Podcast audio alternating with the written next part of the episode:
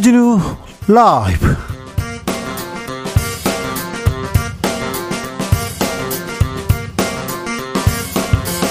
(2023년 6월 12일) 월요일입니다. 안녕하십니까. 주진우입니다. 더불어민주당 전당대 돈봉투 의혹으로 구속영장이 청구된 윤관석 이성만 의원 아, 두 의원에 대한 체포 등의안 오늘 국회에서 부결됐습니다. 국회 대정부 질문도 시작했는데요. 일본 후쿠시마 원전 오염수 방류 문제로 여야 격돌했습니다. 정치적 원의 시점에서 짚어보겠습니다.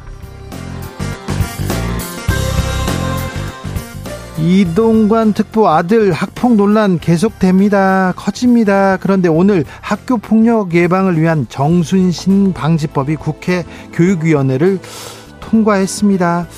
오늘 교육위원회에 어, 가상자산 보유 논란으로 어, 한동안 뜸했죠. 무소속 김남국 의원이 참석해서 소란이 일기도 했는데요.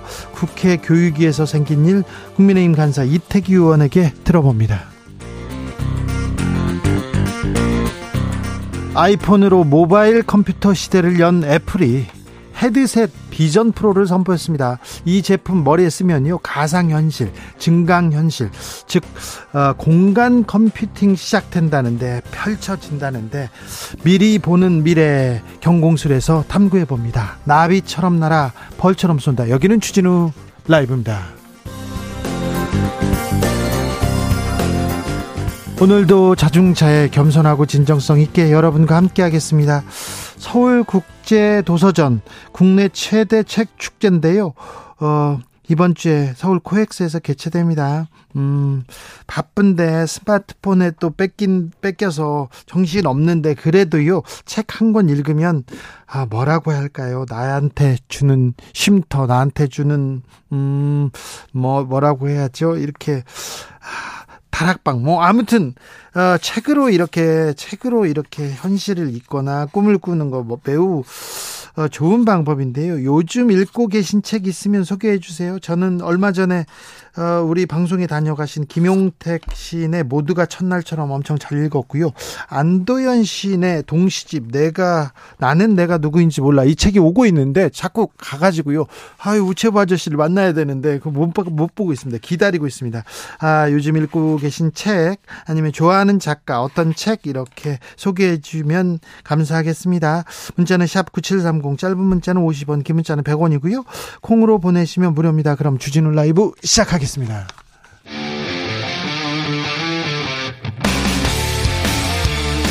탐사보도 외길 인생 20년. 주 기자가 제일 싫어하는 것은?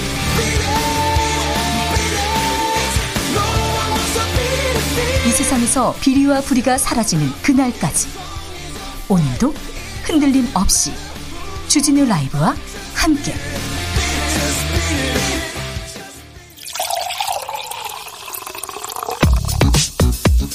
진짜 중요한 뉴스만 쭉 뽑아냈습니다. 주스. 정상근 기자 어서 오세요. 안녕하십니까. 한중간의 갈등이 깊어집니다. 이게 큰 걱정입니다. 네, 며칠 전 싱하이밍 주한 중국 대사가 이재명 민주당 대표와 만난 자리에서 윤석열 정부의 외교 정책을 강하게 비판한 바 있습니다. 한중 관계 경색의 책임이 윤석열 정부에 있다는 주장이었는데요. 어, 이에 외교부가 지난 9일 싱하이밍 대사를 불러 비상식적이고 도발적인 언행이라고 경고하고 강력한 유감을 표명했다라고 발표했습니다. 중국도 가만히 있지 않았습니다. 네, 지난 주말 정재호 주중 한국 대사에게 중국 외교부가 항의했다라고 밝혔습니다. 이 주중 한국 대사 발언에 대한 한국 정부의 반응에 대해 심각한 우려와 불만을 표명했다라고 밝혔는데요. 어, 양국 간 항의 그리고 외교관 초치가 이어지고 있는데 어, 중국이 주중 한국 대사관을 통해 공식 항의한 것은 윤석열 정부 들어 세 번째입니다. 정부와 여당에서는 이재명 민주당 대표 강하게 비판합니다. 네, 대통령실 핵심 관계자는 뉴시스의 취재에 이재명 대표가 싱하이밍 대사를 사실상 알현했다라면서 이재명 대표로 인해 대한민국의 외교 리스크가 발생했다라고 주장했습니다. 대통령실에서 직접 얘기합니다. 네, 또한 이재명 대표와 싱하이밍 대사가 일본 후쿠시마 오염수 방류에 대해 비판한 것과 관련해서는 중국 원전에서 삼중 수소가 배출되는 것도 언급했어야 했다라고 주장했습니다. 국민의힘도 이재명 대표에 대한 비판을 쏟아내고 있는데요. 이 김기현 대표는 중국 대사에게 국내 정치 개입 멍석을 깔아줬다라고 추정했고요. 김병민 최고위원은 이재명 대표는 왜 중국 대사의 굴욕적 망언에 숨죽이고 고개를 떨군 것이냐라고 주장했습니다. 아, 중국 대사 추방해야 된다고 국민의힘 주, 의원들이 주장하기 시작했고요. 권성동 의원은 중국 동포 유권자들이 내정 간섭한다 이렇게 얘기합니다. 자꾸 이렇게 협중으로 가는데 정치권에서 갈등을 키우고 있는데 민주당은 뭐라고 합니까? 네, 민주당 이재명 대표는 오늘 일본 후쿠시마 오염수 방류 시설의 시운정 관련돼서 얘기를 했는데요. 어, 희한하게도 가장 큰 피해를 입는 대한민국의 윤석열 정부만이 오염수 방류를 침묵으로 사실상 용인하고 있다라고 주장했습니다. 어, 이재명 대표는 기가 막힌 오염수 동맹이라면서 여당 대표가 지난주 일본 대사와 만난 이유가 이 국민들에게 오염수를 선물하기 위한 작업이었냐라는 비판까지 나온다라고 주장했습니다. 하, 중국 중국은 우리가 멀리 떨어져만 살 수 있는 그런 이웃은 아닌데 중국과의 관계가 계속 이렇게 좀 갈등으로 치닫고 있습니다. 정치권에서 이 갈등을 키우는 건 아닌가 걱정이 되는데요. 아, 잠시 후에 좀 살펴보겠습니다. 일본 오염수 방류를 위한 시운전 시작했습니다. 네, 도쿄전력이 오늘부터 후쿠시마 원전 오염수 방류를 위한 시운전을 시작했습니다. 어, 오염수 방류가 임박한 상황인데요. 이 도쿄전, 도쿄, 어, 도쿄전력은 앞으로 2주간 시운전을 할 계획이고 일단 방사성 물질이 섞이지 않은 일반 담수를 바닷물과 섞는 작업을 한 뒤 해저 터널을 통해 목표 지점까지 흘려보내는 과정 으로 진행된다라고 밝혔습니다. 아, 일본 오염수 방류 국민들을 우려하고 있습니다. 국민의힘에서는 괜찮다 얘기하는데 국민의힘에서도 어, 걱정하는 사람들 많습니다. 네, 국민의힘 소속의 홍준표 대구시장은 오늘 SNS를 통해 우리나라는 일본의 후쿠시마 원전 해양 투기를 찬성하지도 않을 것이고 찬성해서도 안 된다라고 주장했습니다. 홍준표 시장은 한미일 경제 안보 동맹과는 별개로 세계인들의 건강권 문제라면서 어, 일본도 방류가 시작되면 해산물의 해외 수출이 불가능해질 것이라고 말했습니다. 지금 오염수 방류에 대해서는 국민의힘에서도 반대 목소리 있습니다. 잠시 후에 이현주 의원과 좀 얘기 나눠보겠습니다. 아, 이동간 특보의 아들 학폭 논란은 더 커져갑니다. 그런데요, 피해자라고 알려진 사람 한 분이 입장을 냈습니다. 네, 이동관 특보 아들의 하나고 동기생으로 2012년 학교 폭력 피해 진술서를 썼던 당사자가 언론에 입장문을 냈습니다. 어, 이 당사자는 자신이 작성한 것으로 알려진 진술서에 과장되거나 왜곡된 부분이 많다라면서 학교 폭력 피해자로 간주되는 것이 너무 큰 스트레스라며 피해자로 분류하지 말 것을 요청했습니다. 이 사람은 피해 진술서를 썼는데요. 거기에 이동관 씨 아들의 학폭 문제가 적나라하게 드러나 있었거든요. 네, 또한 당시 이동관 특보 아들과 화해해서 전학을 막아달라고 선생님들에게 읍소했고 최근에도 만나는 등 교류를 이어가고 있다라고 밝혔는데요. 다만 자신의 입장은 다른 학 피해 학생들과 다를 수 있다라고 밝혔습니다. 아, 몇 년 전에 몇 년 전에 4년 전이었던가요? 그리고 이명박 정권 때도 그랬고요. 이 문제가 불거졌습니다. 그때 나오지 않, 않았던 목소리입니다. 음, 피해자가 더 있다는 주장도 있어요. 네, 민주당 강득구 의원은 어제 기자회견을 열고 당시 이동관 특보 아들로부터 학교 폭력 피해를 당한 피해자가 최소 4명 이상이라고 주장했습니다. 또한 이동관 특보가 입장문을 통해 자신의 아들이 전학으로 징계를 받았다라고 했는데 이 당시 전학의 근거로 제시한 선도위원회는 열리지도 않았고 전학 조치를 할 수 있는 회의체도 아니라고 주장했습니다. 네. 또한 학교 폭력 의혹에도 학폭위원회를 건너뛰고 아들을 전학 보낸 것은 아버지 영향력 덕분 아니냐라고 주장했고요. 당시 이동관 특보의 전화를 받고 김 김순유 당시 하나고 이사장이 나서서 학폭 상황을 알아본다라고 했다면서 이 통화 자체가 권력이고 외압이라고 주장했습니다. 네. 아, 그 당시 저도 취재를 했었는데요. 학교 폭력이 없었다. 이런 부분이 없었다. 전학 가지 말아달라. 이런 얘기는 그 당시에는 없던 내용입니다. 자, 이 문제가 어떻게 불거질지, 어떻게 될지는 좀 더 지켜봅니다. 음, 김기현 국민의힘 대표 아들 가상화폐 업체에 일하고 있다는 보도 나왔습니다. 네, 미디어스는 김기현 대표의 아들이 블록체인 전문 투자사의 자회사 최고 운영 책임자로 일하고 있다며 이 해당 업체는 수조 원대 코인 사기 행각을 벌인 테라, 루나의 초기 투자자라고 보도했습니다. 또한 김기현 대표의 아들이 NFT 관련 주식을 보유한 사실도 확인됐다면서 약 1억 원 가량의 값어치를 가지고 있는 것으로 추정된다라고 보도했습니다. 김기현 대표 뭐라고 합니까? 김기현 대표는 어제 입장을 밝혔는데요. 회사 주식을 한 주도 보유하지 않은 채 봉급받고 일하는 회사원일 뿐이라면서 누구의 아들처럼 도박하지도 않고 성매매 의혹에 연루된 적도 없다라고 반박했습니다. 네. 아, 또한 민주당이 김기현 대표가 원내대표 시절인 2021년 가상자산 과세 유예를 주장했다라고 비판했는데요. 어, 이에 대해 김기현 대표는 문재인 정권의 잘못된 일자리 부동산 정책으로 청년들이 가상화폐에 위험하게 집중적으로 투자하던 시점이라면서 야당 원내대표로 당연히 해야 할 주장이라고 주장했습니다. 윤관석, 이성만 의원에 대한 체포동의안 부결됐습니다. 네, 지난 2021년 치러진 민주당 전당대회 돈봉투 의혹으로 구속영장이 청구된 윤관석, 이성만 무소속 의원에 대한 체포동의안이 오늘 국회 본회의에서 부결됐습니다.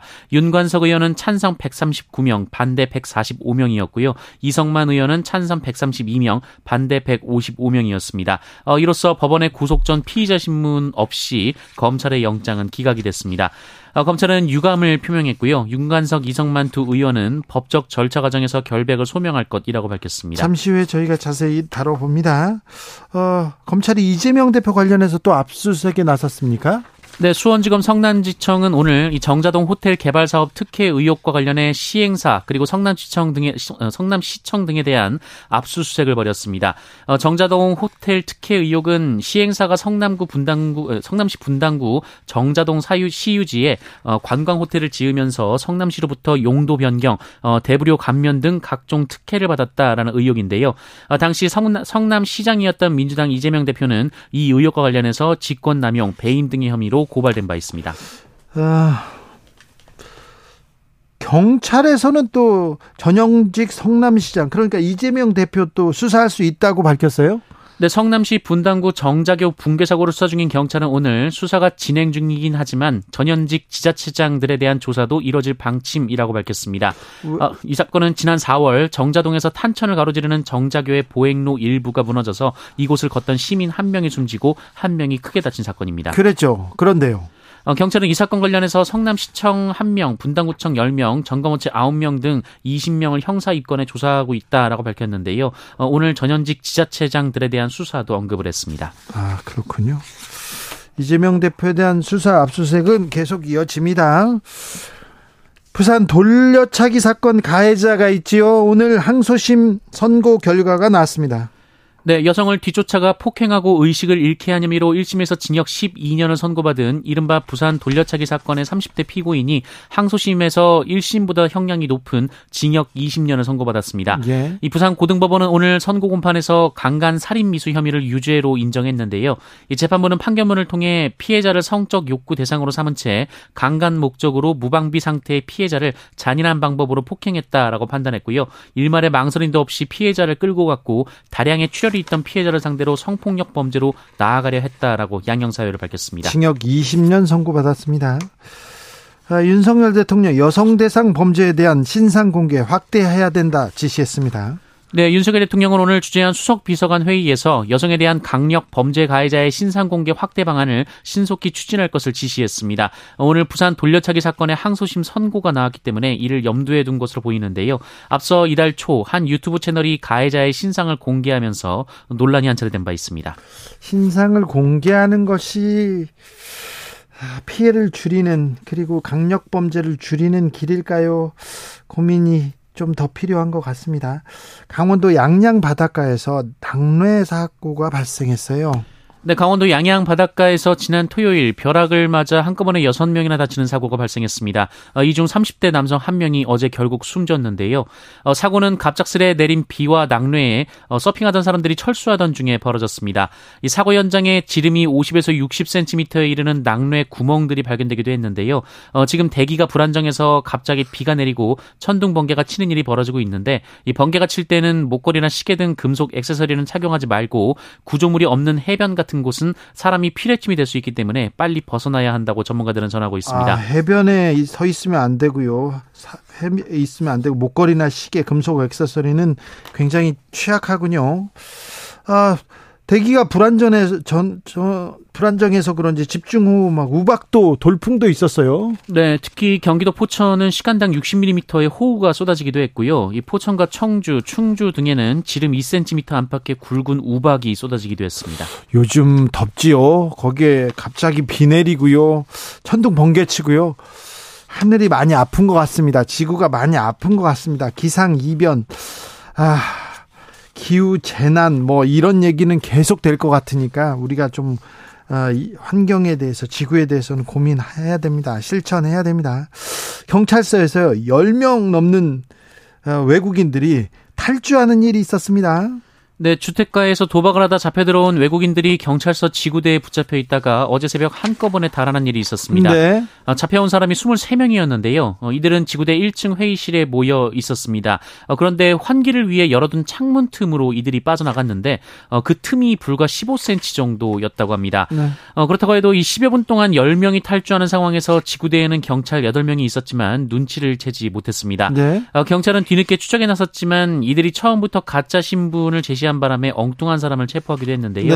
네. 도주한 이들 중 일부는 자수했고 검거된 사람도 있습니다. 지금 속보가 들어왔는데요. 강주 지구대에서 탈주 외국인 10명 전원 검거했다고 합니다. 아, 우리나라에서는요, 뭐, 범죄자들은 숨을 데가 없어요. 어딜 도망가. 창문 틈으로 도망가 봤자 얼마 못 갑니다. 10명 전원 검거됐다고 합니다. 롯데월드 타워에 올라간 외국인이 있습니다.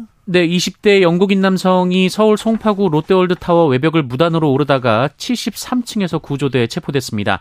아, 이 남성은 오늘 새벽 5시쯤 롯데월드 타워 외벽을 맨손으로 등반하기 시작했고요. 예? 네, 그를 발견한 보안 요원이 오전 7시 50분 어, 외국인이 속옷만 입고 타워 외벽을 올라가고 있다라며 경찰과 소방 당국에 신고를 했습니다. 어, 확인 결과 속옷은 아니고 반바지였다고 하고요. 예? 소방 당국은 곧 현장에 도착해 건물 주변에 대형 에어매트를 설치했고요. 어, 구조 작업에 인원 93명 3 명과 장비 17대가 동원이 됐습니다.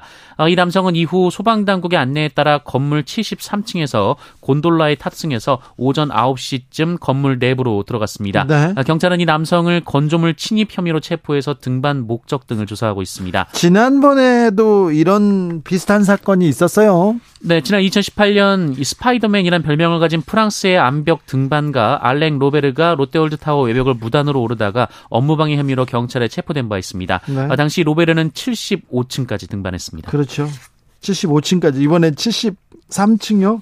아 이런 사람 그냥 내도 내버려 두지 끝까지 올라가게 내버려 두지 그런 아니 안전이 또 중요하니까요. 네 우리나라 사람 중에는 이렇게 롯데월드 뭐 외벽 타겠다 63빌딩 외벽 타겠다 그런 사람은 없었어요. 네 계단 올라가기 대회는 있습니다. 아 그렇죠. 네. 계단도 힘들죠 정상근 기자. 아, 3층도 힘듭니다. 네 그래도 좀 걸어야 됩니다. 걸어야 돼. 네. 네.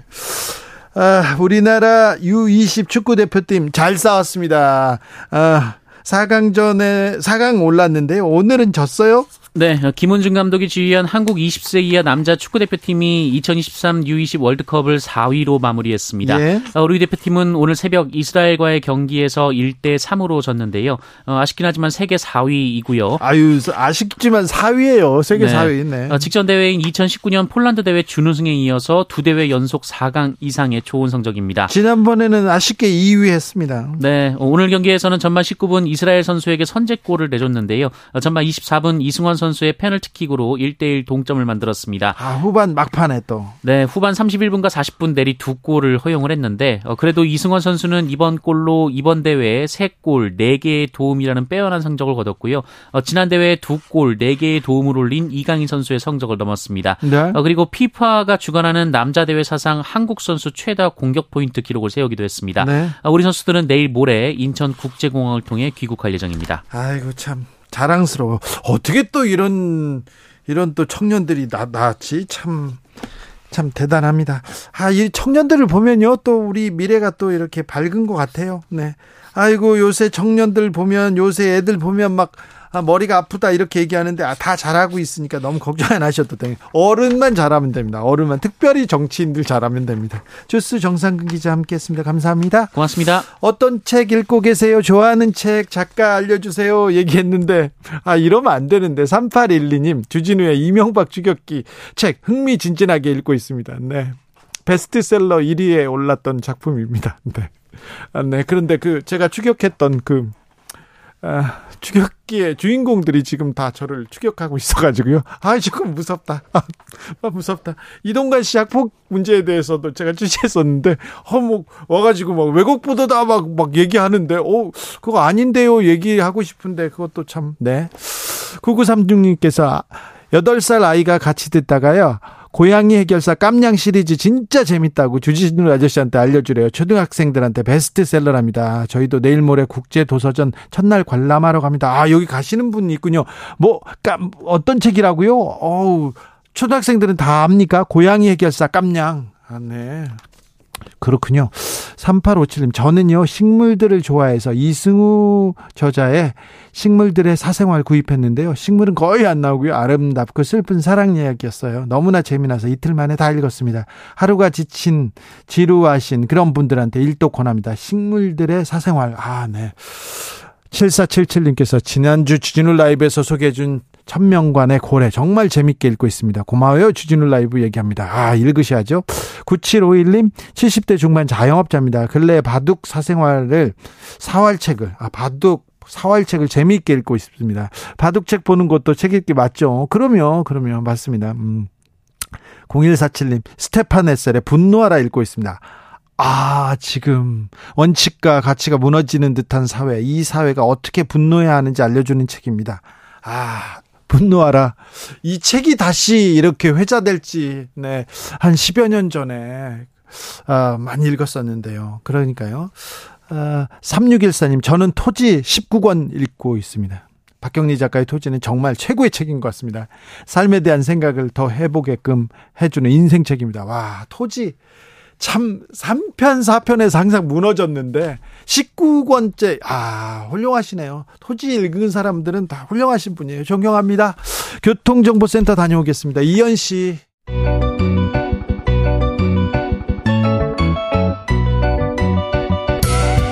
한층 날카롭다 한결 정확하다 한편 세심하다 밖에서 보는 내밀한 분석 정치적 원의 시점 오늘의 정치권 상황 원회에서 더 정확하게 분석해 드립니다. 노영희 변호사 어서 오세요. 네, 안녕하세요. 그리고 이현주 국민의힘 전 의원 오셨습니다. 어서 오세요. 네, 안녕하세요. 네. 잘 지내셨죠, 주말은? 네, 잘, 잘 네. 지냈습니다. 네. 어, 오늘 지금 여의도가 뭐 집회로 조금 교통 상황이 좋지 않습니다. 어민분들이 올라와 가지고 아. 후쿠시마 오염수 안 된다 이렇게 이렇게 외치고 있는데요. 음. 네. 어, 오늘 대정부 질문도 시작됐는데 후쿠시마 오염수 문제가 주요 의제가 됩니다. 그런데 우리 정부가 우리 정부가 일본 정부나 일본 도쿄 전력 편을 이렇게 좀 드는 것 같은데 이게 전략입니까? 왜 그렇죠? 홍준표 대구시장도 이건 안 된다 얘기하시던데. 아니 뭐 그 얼마 전에 그 여론조사에서 80% 이상의 국민들이 반대한다 이렇게 나왔잖아요. 아, 우리가 찬성할 수는 없잖아요. 그렇죠. 걱정할 걱정되잖아요. 아니 그래서 아니 뭐 일본에서 그것을 방류 여부를 결정을 하는데 우리가 결정하는 건 아니지만 우리가 할 수 있는 그 최선을 다해서 막으려고 음. 최선을 다해야 될 거 아닙니까? 우리 정부도 그렇고 정치권도 그렇고 그런데 오히려 막 이렇게 반대하고 문제 제기하시는 분들한테 뭐 이렇게 그 괴담이다. 가짜 뉴스다. 어? 어, 그래서 저는 이게 네. 너무 이렇게 정쟁에 너무 익숙해진 나머지 정쟁을 안 해도 될 것까지도 이렇게 막 하는 걸 보고 솔직히 말씀드리면 어 너무 충격적이고 어, 저는 사실은, 아, 그리고 이게 무슨 이념의 내용도 아니잖아요. 아, 그렇죠. 네. 그냥 국민들의 건강권 문제. 오히려 어떤 면에서 보면, 보수의 입장에서 보면 국가 이익과 국민들의 안전 이런 걸 더 중시하고, 네. 굉장히 그 어떤 외교적인 부분에서 우리의 주권이나 우리 건강권이 침해되는 부분을 굉장히 날카롭게 나와야 되는데,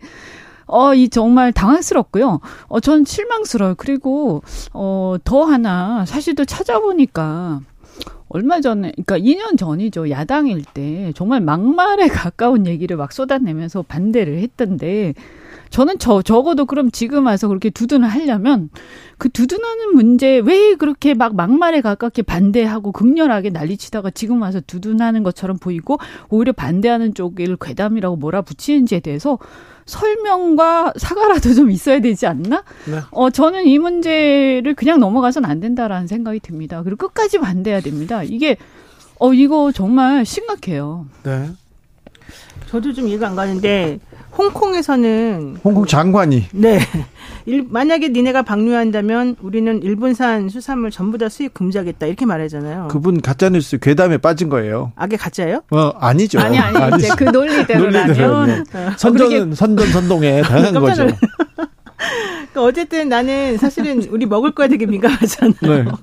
이렇게라도 좀 결기를 보여줬으면 좋겠어요. 우리 대통령이든 정부가. 아니, 사실 그거 결기도 아니에요. 결기도 아니고 당연한 거잖아요. 아니 그렇죠. 아니 후쿠시마 어민들이 지금 괴담에 빠져가지고 반, 그 오염수 방류 반대하겠어요. 그러니까요. 이 문제에 대해서는 우리 정부의 역할 그리고 또 목소리를 좀 내서 우리 국민 건강권 달린 문제니까 니네들 똑바로 해라 이렇게 말만 하면 원칙만 얘기하면 그러니까. 되는데 아참 나 이상하네. 아니 민주당이 뭐 하기만 하면 너무 반대를 하려고 그쪽으로 포인트를 막 잡다 보니까 지금 뭔가 꼬였어요. 아까 정쟁으로 갔다고 했는데 이게 정치적으로 지금 아니, 그럴 필요가 전혀 없는 문제고요. 이건 국민의 생존권 문제이기 때문에 네. 우리는 과학적으로만 접근하면 됩니다. 지금 물어보니까 이 삼중 수소가 그대로 바닷속에 다 들어가게 되면 DNA가 완전히 변형이 될 수 있다는 거잖아요. 그래서 무소 박사라고 하는 미국에 있는 박사가 70만 건이 넘는 삼중수 논문을 조사를 했대요.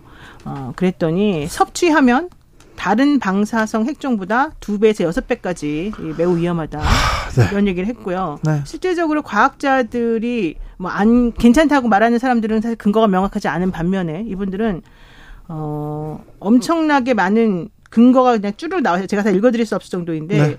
그러면 정쟁하지 말고 그냥 객관적으로 과학적인 것만 가지고 한번 얘기를 해보자는 거죠. 근데 그런 게 왜 안 하는지 모르겠어요. 아니 과학이고 의학적으로 지금 분석해야 되는데 이게 정쟁으로 흐르는데 이게 정쟁에 아니, 나설 아니죠. 그렇죠. 나설 일인가 이런 아니, 생각합니다. 2년 전에 그, 어, 그렇게 교사반대 했다니까요. 네. 그럼 그것부터 자기 설명부터 하고 자기 해명부터 하고 네. 지금 와서 어, 두둔을 하든지 말든지 할 일이지 국민들을 바보로 보는 것도 아니고 국민들 다, 다 알아요. 왜냐하면 요새는 그렇죠. 저 시골까지도 온라인이 다 돼서 찾아보면 다 나오거든요. 정부 여당에서 계속 얘기를 하는데 괴담 가짜뉴스 얘기하는데 아니, 주변에 네. 주변에 우려하는 사람들이 진짜 많습니다. 아니 그 당연한 거 아닙니까? 네. 그리고 이게 이런 거잖아요. 어떻게 불가피해 불가항력에 의해서 사고가 난 것도 아니에요. 그죠?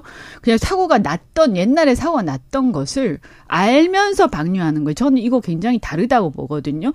어, 자신들이 일본이 당시에 사고가 났을 때는 일본은 불가항력적 측면이 있었죠. 네. 그래서 그때는 오염수가 방, 방류가 아니라 막 이렇게 나왔죠. 그래도 사람들이 이건 어떻게 할 수가 없, 빨리 이것을 마, 이것을 수습하자라는 쪽으로 힘을 다 모아줬는데 그게 아니고 이제 다 모아놨던 것을 한마디로 던지는 거예요. 투기라고 표현하던데 던지는 걸 알면서 이게 해롭다는 걸 알면서 그 정도에 대해서는 견해 차이가 있을 수 있지만 네. 이것이 아무렇지도 않다. 그리고 저는 이 부분에 대해서 원자핵공학자들 중에서 일부가 어 이게 괜찮다라고 말씀하시더라고요. 네. 근데 이게 괜찮다라는 것은 본인의 이제 전제가 있는 거예요. 일본에서 주는 그 어, 일본에서 떠다 주는 것을 가지고 검증하는 거지 우리가 가서 검증할 수 없는 거잖아. IAEA도 마찬가지고. 그럼 일본의 말을 믿는다는 전제 하에 그것이 어, 처리를 하면 기준치 안에 들어올 것이다라는 건데요. 일단 믿는 것도 저는 이해가 안 되지만 네. 기준치 안에 들어온다고 했을 때도 기준치 안에 들어온다는 건 무슨 말이냐. 괜찮다는 게 아니고요. 이게 방사능은 축적이 되는 거예요. 그러니까 그것을 과학 자의 입장에서 그 기준치 여부를 판단하는 것이지 네. 사람의 몸과 건강을 가지고 이 그게 괜찮다 축적돼도 괜찮 이건 아니에요. 그러니까 이게 예를 들어서 퍼센트의 확률이 0.01%라도 그 수많은 사람 중에서 내가 해당이 되면 나한텐 100%인 거예요. 아 그걸 또 왜 왜 먹어요? 아이고 안 먹어야지. 어, 그러니까요. 그 사람들은 합리적 선택을 하는 거예요. 네. 소금도 지금 사재기하고 이런 건 바람직한 건 아니지만 사람들의 이 불안에 대해서 정부가 파악을 하고 네. 이 문제에 대한 대책을 내놔야 되는 그렇죠. 거예요. 그렇죠. 자꾸 너 선동당했다 얘기하지 말고요. 국민 80% 이상 반대한다고 이언주 의원님께서 말씀하셨는데요. 환경운동연합에서 리서치 뷰에 의뢰했습니다. 지난 5월 19일에서 22일 나흘간 조사해봤더니 국민 85.4%가 반대한다고 했습니다. 찬성은 10.8%였습니다. 자세한 내용은 환경운동연합 홈페이지 참조하시면 됩니다. 오늘 국회에서 윤관석, 이성만 의원 체포동의안 부결됐습니다. 오늘 한동훈 장관 나와가지고 또 설명했는데요. 이번 폭 표결 결과는 어떤 정치적 의미가 있고 후폭풍이 어, 나올까요? 노영희 변호사님? 저는 이거는 한동훈 장관의 실책이라고 생각해요. 솔직히 왜 한동훈 말하면. 장관이 나와서 이렇게 부결됐다? 그게 아니에요. 한동훈 음. 장관 나오는 건 당연한 거죠. 법무부 장관이니까. 네. 근데 너무 말씀을 어떻게 했느냐면은 여기 앉아 있는 20명 이상의 의원들이 돈 받아 먹은 사람들이다. 어. 너네들이 여기에 대해서 표결을 한다는 것 자체가 어불성설이다. 국민들 보기 어떻겠니? 이게 요지거든요. 아, 예. 그 말을 들으면 만약에 제가 받은 사람이라 하더라도 너무 기분 나쁠 것 같고 그 옆 사람이라도 제가 안 받은 사람이라 하더라도 기분 나쁠 것 같아요. 그러니까 한동훈 장관 지난번에도 계속 뭐 부스럭 소리 뭐 여러 소리 말하면서 장관이 앞에 나오면 나와서 말을 하면 할수록 오히려 반대. 제가 그때 당시 의원님들한테 물어보니까 원래는 뭐 가결할 생각도 사실 다 있었다고 하더라고요. 그런데 그렇죠. 장관 말 들어보니까 너무 황당하고 너무 모멸적이어서 사실은 너무 기분 나빴고 두 번째로는 음. 송영길 대표 먹사연이라고 하는 뭐 평화와 먹고 사는 문제 연구소인가? 네. 거길 오늘 또 하필이면 압수수색을 했잖아요. 예. 왜 오늘 하필이면 압수수색을 합니까? 그러니까 사람들이 아 검찰 권력이라고 하는 게 이런 식으로 또 막 쓰이는구나라고 음. 생각하면서 반감을 가질 수 있을 만한 건들이 여러 개가 있었던 것 같아요. 이현주 의원님. 아니 뭐 어쨌든 이렇게 돈 봉투가 뭐 100만 원이든 200만 원이든 10만 원이든 뭐 잘한 건 아니죠. 아니죠. 그죠? 네. 그건 분명히 우리가 네, 해야 불법입니다. 되고요. 네. 다만 어, 이 부분에 대해서 이제 예를 들어서 어떤 시민 사회에서 이 문제를 제기를 한다든지 그래서 이거에 대한 이러한 어떤 어, 선거 행태들 내부의 전당대회 행태들에 대해서 우리가 개선을 하자든지 이렇게 나오면 어, 그것에 대해서 누가 뭐라고 그렇죠. 하겠어요. 네. 반대할 수도 없죠. 어, 그런데 저는 여기 문제는 뭐냐 이게 이제 검찰이 너무 과도하게 이런 문제를 물건 늘어지면서 이 문제에 대해서 아니 수사는 하라는 거죠. 그리고 처벌할 것도 하라는 하는 건데 이걸 너무 언론 플레이를 하고 막 마치 정당이 된 것 같은 느낌? 어, 그래서 정당이 어떤 정무적 판단 하에 정치를 하는 느낌을 막 받아요. 저마저도. 그러면 이렇게 보면, 그럼 국민들이 볼 때 그런 검찰이라는 조직은 깨끗하냐. 아니 그 특수활동비인가 그렇게 공개 안 하고 있지 않습니까? 그래서 이런 그러면 이런 지금 검찰이 이렇게 하는 부분에 대해서 저는 검찰 내부의 개혁을 좀 하면서 우리 사회가 좀 더 깨끗하게 가자 앞으로 앞으로 가자 하면서 이렇게 하면 더 좋겠어요. 근데 검찰이 갈수록 더 정치화되고 너무 심하게 눈에 띄게 생각 있는 사람들 눈에 막 보이는데 그러면서 이렇게 하다 보니까 민주당도 사실은 잘 못하고 있는데 이거에 대해서 누가 더 나쁜 놈이냐 이런 식으로 보이는 부분이 분명히 있는 거예요. 계속해서 그 논란으로 이어집니다. 뭐 어떤 문제가 나오든 누가 더 나쁜 네. 놈이냐 네. 이렇게 되는 너, 는 잘했어? 네가 더 악마야? 이 여기로 갑니다. 그리고 사건이나 이 이슈의 본질은 사라지고요. 결국은 사태질로 끝납니다. 맞아요. 네. 맨날 못 묻은 개가 못 묻은 게 나무라는 게 싫다는 거예요. 네. 그러니까 문제를 이렇게 해결해서 될 일은 아니고 저는 민주당의 돈봉투 사건이 이제 뭐 그것이 100만 원이든 200만 원이든 그리고 어 국민의힘은 없겠 없지 않을 거란 말입니다. 뭐 저도 말씀은 안 드리겠지만 그런데 이런 문제들에 대해서 이렇게 너무 눈에 띄게 그리고 감정을 실어서 막 연설을 해요. 아 그것도 막 눈 정말 좀 거슬려 솔직히 말씀드리면. 그래서 야당 의원들 나와서 오늘 아, 한동훈 발언에 모욕감 느꼈다 이렇게 네. 얘기하는 분들이 다수였어요. 아니 그러니까 왜왜 왜 법무부 장관이 감정을 실어서 막 얘기를 합니까? 그러니까 이게 무슨 어 국민의힘은 사라지고요. 검찰당하고 민주당하고 서로 싸우는 것 같아요. 그래서 부결을 원한 거 아닐까요? 부결을 아 한동훈 장관이 원래 그걸 원했다고요? 네, 부결을 좀 의도해서 그렇게 어. 감정적으로 이렇게 하지 않았을까요? 거기까지는 생각하지 않았을까? 그럴 수도 있네. 머리가 좋은 분이니까. 근데 그렇게 해서 얻는 이득은 뭐죠? 사람들이 방탄 국회라고 하는 이미지 쓰이는 거? 그렇죠. 아, 그것도 근데 그거가 이렇게 써. 그것도 이게 글쎄요. 뭐 저는 어, 수사는 하라는 거예요. 그런데 이제 조금 조금 이렇게 좀 자제 좀 수사하면서도 그만 정치적으로 막 이렇게 나서시고 어 좀 지금 국민들의 관심사 아까 우리가 얘기했던 후쿠시마 방류수 네. 문제. 네. 이 문제 지금 국회에서요. 지금 밤샘 토론을 하든지 뭐 일본을 다 같이 찾아가든지 뭐 아니면 뭐 윤석열 대통령하고 단판을 짓든지 뭐 이래야 되는 상황에 솔직히 제가 볼 때는 네. 그런데 지금 이걸로 막 서로 공방 벌이면서 특히 법무부 장관이 지금 이러고 있는데 아, 우리가 어느 순간 보니까 처음에는 박수 쳤죠. 정의로워 보이고. 근데 너무하지 않아? 이런 여론들이 확실히 생기고 있어요. 그래서 네. 이거는 어 유의하셔야 되고 저는 어이 이제 앞으로는 이거 연설하실 때 장관 말고 차관이 좀 나오셨으면 좋겠다. 아, 네. 네. 알겠습니다. 네. 근데 너무 감정적이에요. 네. 제가 볼 때는 막 그리고 정치적 구도를 막 너무 야, 이게 정치인들보다 더 정치적이네 이런 생각이 들더라고요. 네.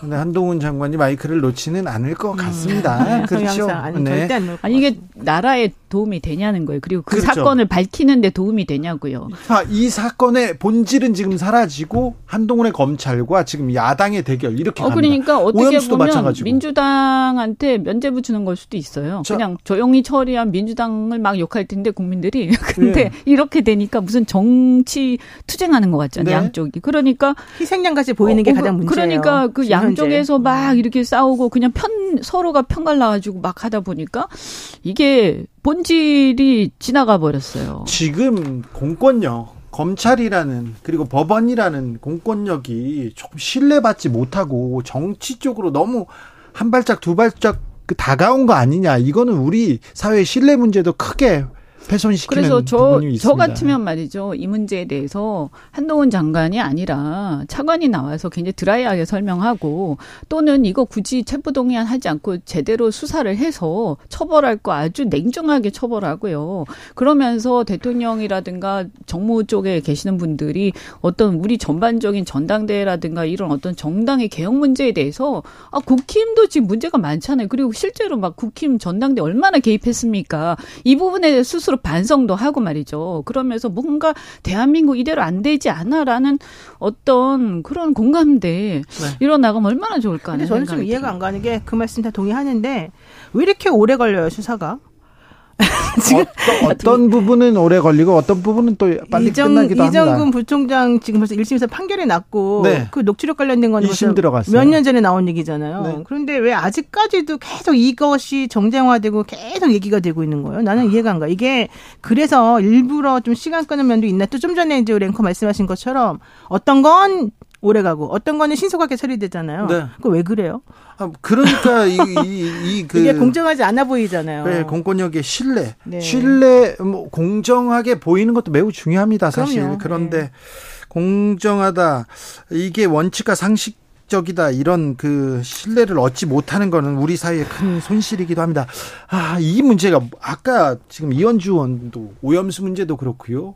이번 그 표결 문제도 그렇고 본질이 사라지고 정쟁만 남는다고 했는데 어, 국민들이 완전히 왕따 당하고 있어요. 자, 국민들이 왕따 당하고 국익은 훼손되고 있는데 이게 저는 아, 이재명 대표가 싱하이밍 중국 대사를 만났어요.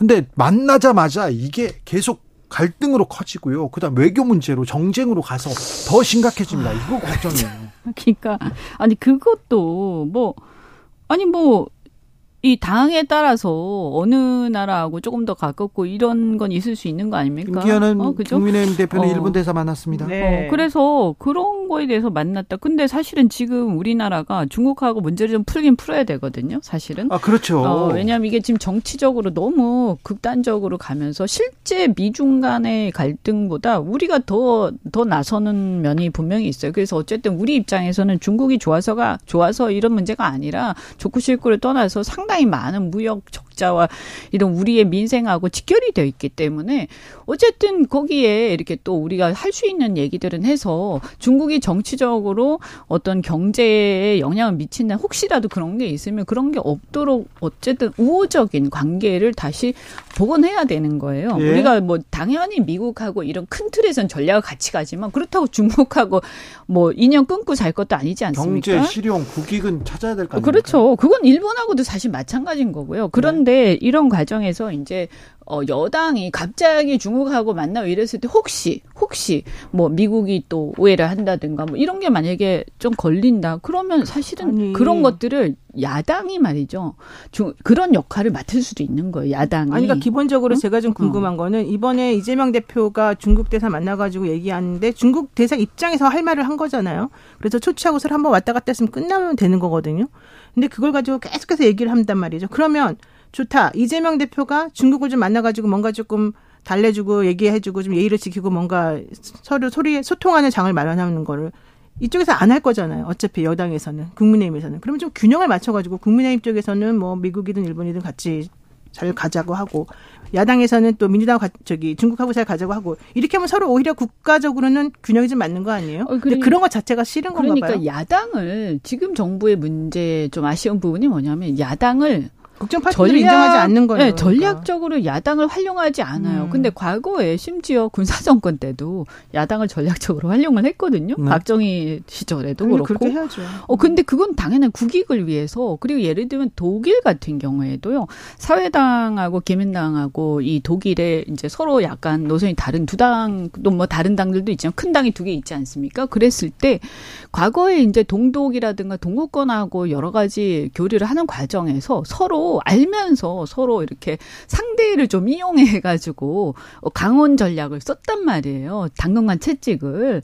그 왜냐하면 자기 나라 자국의 이익을 위해서예요. 근데 왜 우리나라는 왜 그렇게 못하냐? 우리나라가 못하는 게 아니라 지금 여당이 못하는 거 아니에요? 어. 그러니까 뭐 지금은 어쨌든 권력을 가진 네. 게 여당이니까요. 네. 그러니까 권력을 갖고 있는 쪽에서 어쨌든 그런 부분에 대한 전략을 갖고 있어야 되는 거예요. 네.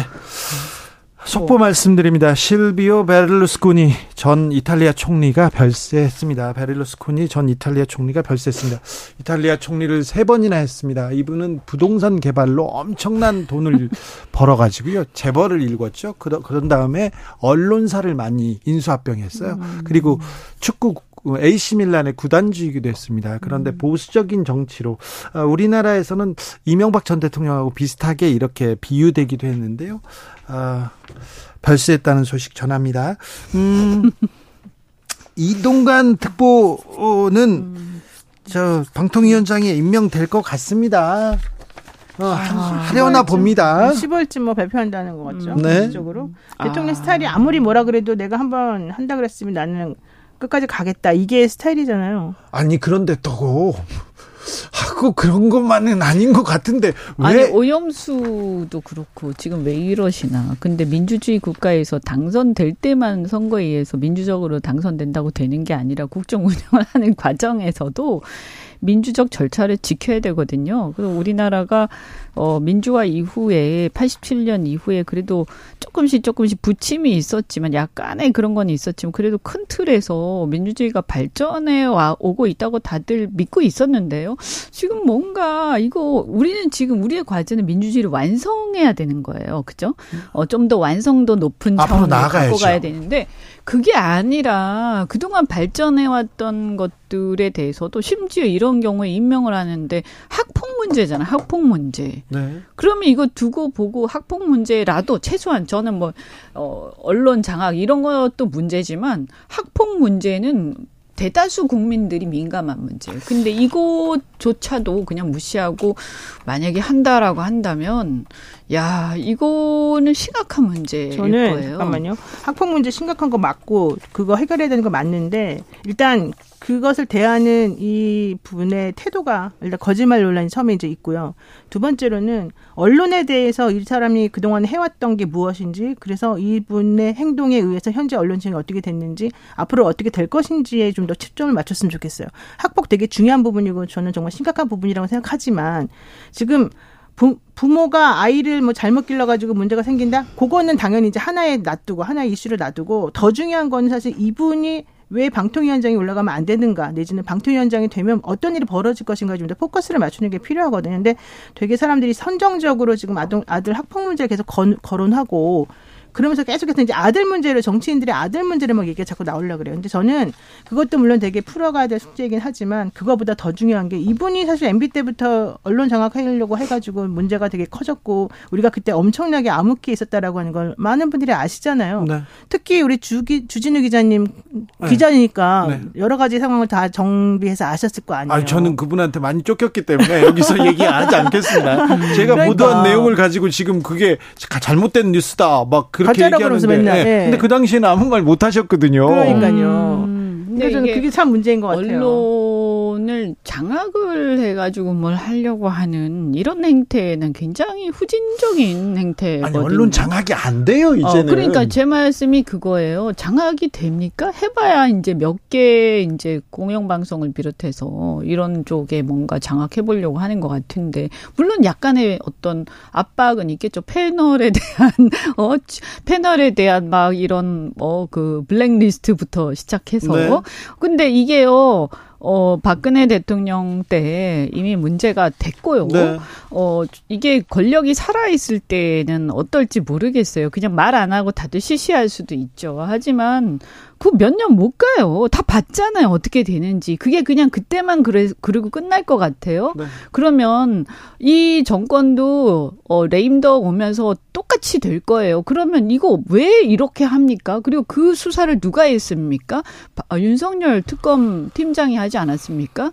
그래서 우리나라가 도대체 뭐 역사 좀 발전을 좀 해야 되는데 보니까 순 전부 다 무슨 위선적인 상황들을 계속 반복하는 것들을 보면서 국민들이요. 아, 이 얼마나 좌절감 느끼겠어요. 그러니까 이게 뭔가 좀 바뀌는 게 있어야 될 거 아닙니까? 네. 그래서 이 부분에 또 그렇게 하면서 예를 들어서 또 이렇게 얘기하면 아, 왜 어, 문재인 정권에 대해서 뭐라고 하지 않냐라고 얘기하는 사람들도 있더라고요. 근데, 어, 이런 또 이런 자리를 빌어서 말씀을 드리면 저 문재인 정권 때 그런 문제를, 어, 너무 심할 정도로 제가 비판 많이 했습니다. 음. 어, 그런데 지금은 살아있는 권력이 윤석열이에요. 윤석열 대통령이세요. 그러니까 저는 지금 현재 있는 권력에 대해서 민주당이 권력 갖고 있는 거 아니지 않습니까? 민주당이 권력 가지면 그때 또 민주당도 감시해야죠. 네네. 네. 지금은 권력 갖고 있는 게 윤석열 정권이란 말이에요. 네네. 네. 그러면 여당이든 야당이든 기본적으로 감시를 해야 돼요. 국민을 위해서. 네. 어, 저, 이명박 정부 시절에 블랙리스트 관련된 문건, 누구는 출연시키지 마라, 누구는 어, 빼라 이런 내용의 문건이 청와대 문건이 이동관 수석이 있었을 때 그 청와대 문건이 나왔습니다. 그리고 수사도 음. 있었습니다. 문재인 정부 때는 그런 문건 그런 그 블랙리스트 논란은 없었죠. 없었어요. 네. 그런 걸 좀 이렇게 취재를 해가지고 네. 다시 좀 그걸 해주세요. 왜냐하면 국민들이 많이 잊어버렸을 네. 거예요. 아마. 아, 일단 쫓겨가지고요. 네. 자 주말에 조국 대 우병우, 우병우 대 조국 얘기가 계속 나왔습니다. 이 문제는 어떻게 보시는지요? 아, 노영희 변호사, 우병우 전 민정수석이 네, 국가를 위해서 무슨 일 한다는데 총선 나오겠다 이 얘기죠. 네, 그냥 나와라고 했으면 좋겠어요, 저는. 아, 그래요? 네, 저는 양쪽 다 원하는 사람 다 나오고, 네. 그래서 국민들이 정말 제대로 투표해서 모두 나와서 네, 모두 나와서 그냥 공정하게 한번 판단 받아보고 정말로 뭐가 문제인지 정말로 민주당이 조국의 강을 못 건너서 아직까지 헤매고 있다는 건지 그럼 욕을 하면 되는 것이고 네. 저는 오히려 그래서 저는 계속해서 제가 조국 장관한테도 말했지만 나오시라고 네. 저는 솔직히 말했습니다. 네, 나와서 국민들의 판단을 네, 받아보세요. 네, 네. 아니 그것도 한 방법이긴 한데 그런데 아까 이동관 수석 있잖아요. 예. 저는 그분 보면서 무슨 생각이 들었냐면 질문에 대답을 하셔야지 어, 옛날 거 아니 아니 그러니까 제, 제 뭐냐면 계속 사람들이 뭐냐면 이상하게 뭔가 이렇게 자기가 불명예스러웠던 사람들은 그것을 다시 선거를 나감으로써 그 명예를 회복하고 싶은가 봐요. 아니 근데 그게 어, 그 이해는 가요. 네. 근데 이게 우리나라는 너무 심해서 아니 계속해서 과거로 돌아가는 느낌이에요. 그래서 사실은 실제로 많은 젊은 사람들을 좀 대변한 젊은 정치인들을 좀 많이 키우자 말은 계속 하는데 가면 갈수록 옛날 얘기를 다시 반복하고 또 반복하고 물론 지나고 나서 보면 아 그때 수사가 너무 너무했대 이런 얘기들 할 수 있죠 생각할 수도 있고 저 이해합니다 그런데 그럼에도 불구하고 이 이슈가 지금 우리가 오늘 쭉 얘기를 하지만 무슨 이슈가 이렇게 좀 미래지향적인 그리고 그런 것들에 대해서 뭔가 지금 국민들이 지금 실제 관심이 많은 이런 것들 얘기 좀 더 많이 했으면 좋겠다. 네. 네. 아쉽습니다. 과거로 자꾸 돌아가는 것 같아요. 음. 그또 또 다시 아니 지금 MB 때 아까 얘기하셨잖아요. 네. 그 언젠지 아세요? 그 15년 전이에요. 네. 우리가 마치 이렇게 얘기하니까 음. 왜 아까 제가 국민들이 잘 기억을 못하는 특히 젊은 사람들 모르세요. 아, 그러니까요. 모르신다니까요. 그 왜냐하면 15년 전입니다. 그냥 5년 전도 아니에요. 네. 이런 분 특히 이동관 수석은요 자신이 언제적 사람인지 자각을 하셔야 돼요. 정말 짜증나요 이거. 그리고 그때 잘한 것도 아니야 그때 말이 많았어요. 일일이 다 그때 하나부터 열까지 다 좀 문제가 어, 많았어요. 일일이 다 사실은. 얘기할 필요도 네. 없어요. 왜냐하면 음. 15년 전이기 때문에 한 3년 전이면 일일이 얘기하겠어요. 네. 근데 15년 전이라서 일일이 얘기할 필요도 없고 아, 잘하지 않았기 때문에 생생해요. 네, 근데 불법적이었고요. 제발, 제발 어, 뭐, 뭐지, 이거? 국가의 어떤 권력을 갖다가 자신들의 어떤 명예를 회복하기 위한 수단으로 생각하는 건가? 그 국민들의 미래는 어떻게 되지? 그리고 언론, 우리 언론은 앞으로 어떻게 되는 거예요? 하여튼 뭐, 딴 얘기였지만, 뭐, 선거도 그런 관점에서, 아, 뭐, 명예 회복하고 싶은 마음은 개인적으로는 있겠지만, 네. 글쎄요, 저는 뭐.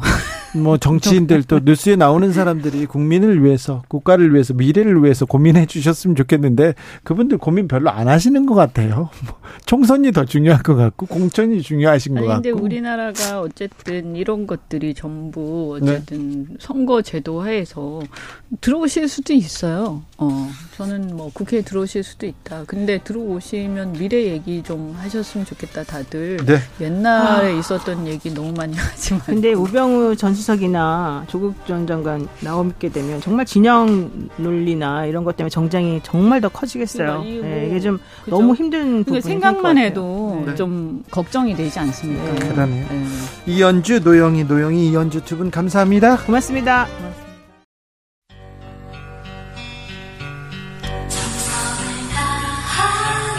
정성을 다하는 국민의 방송. KBS 주진우 라이브. 그냥 그렇다고요.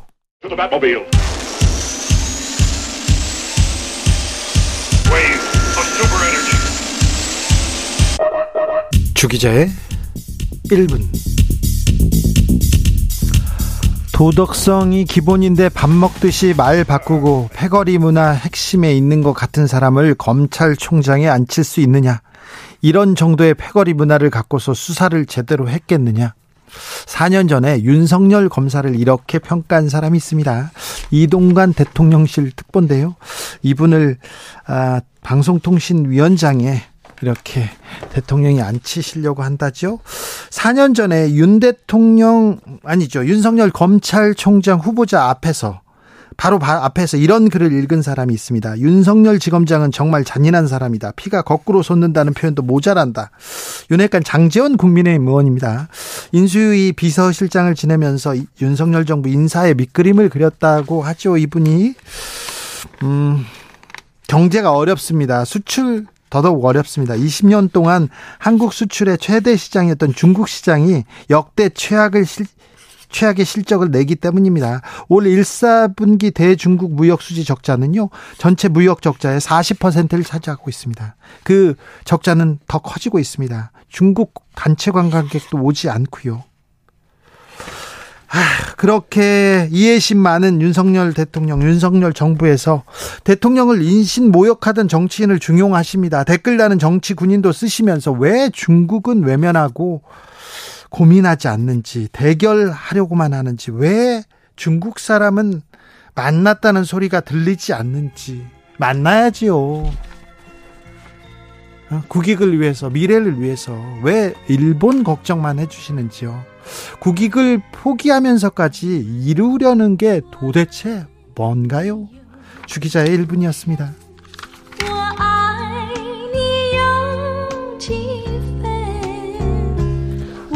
등력은 월량 대표 아적심.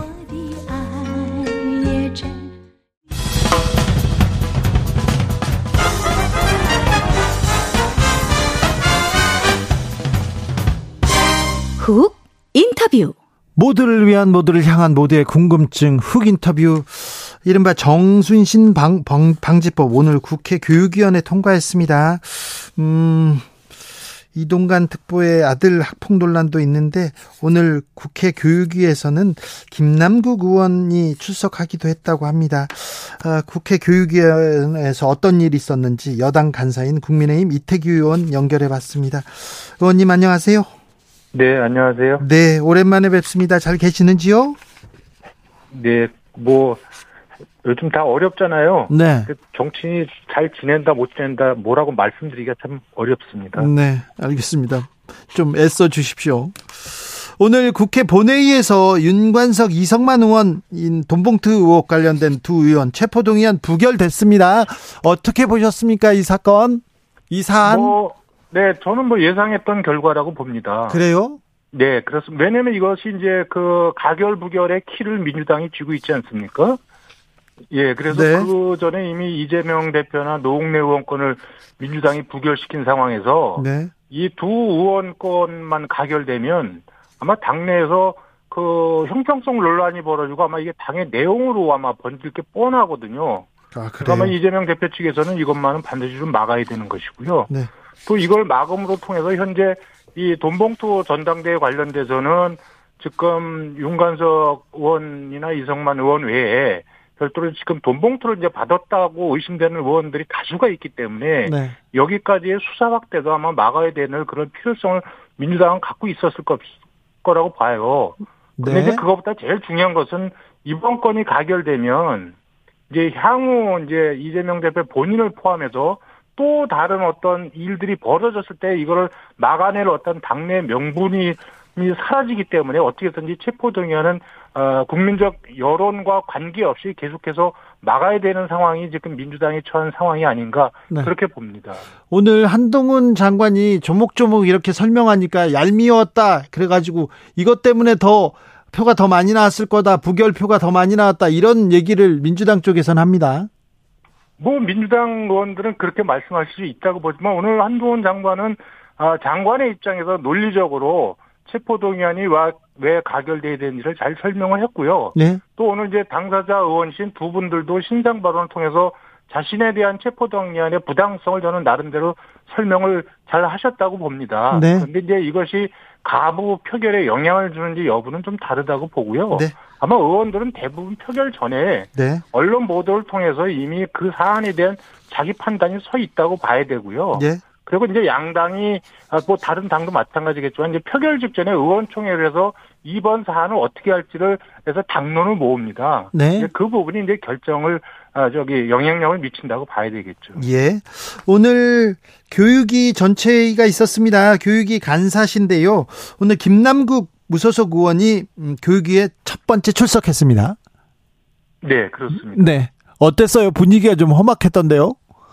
뭐 일단 저희 당의 조경태 의원님이 교육에 참석하는 것이 부당하다고 이제 강력하게 회의 전에 이제 문제를 제기하셨고요. 예. 이미 그 전에 이제 아, 국민의힘 교육위원들이 공동으로 김남국 의원의 교육위원 보임을 처리해달라고 의장한테 요청을 한 바 있는 상황에서 저희는 사실 오늘 김남국 의원이 안 나올 줄 알았습니다. 네. 근데 딱 나오는 거 보고 이제 거기에서 이제 조경태이 강력하게 문제 제기를 했고 또 저희가 상임위 직후에 아, 저희 교육위원들 공동으로 어, 기자회견을 열어서 다시 한번 그 김진표 의장님한테는 김남국 의원을 좀 다른 상임위로 옮겨달라.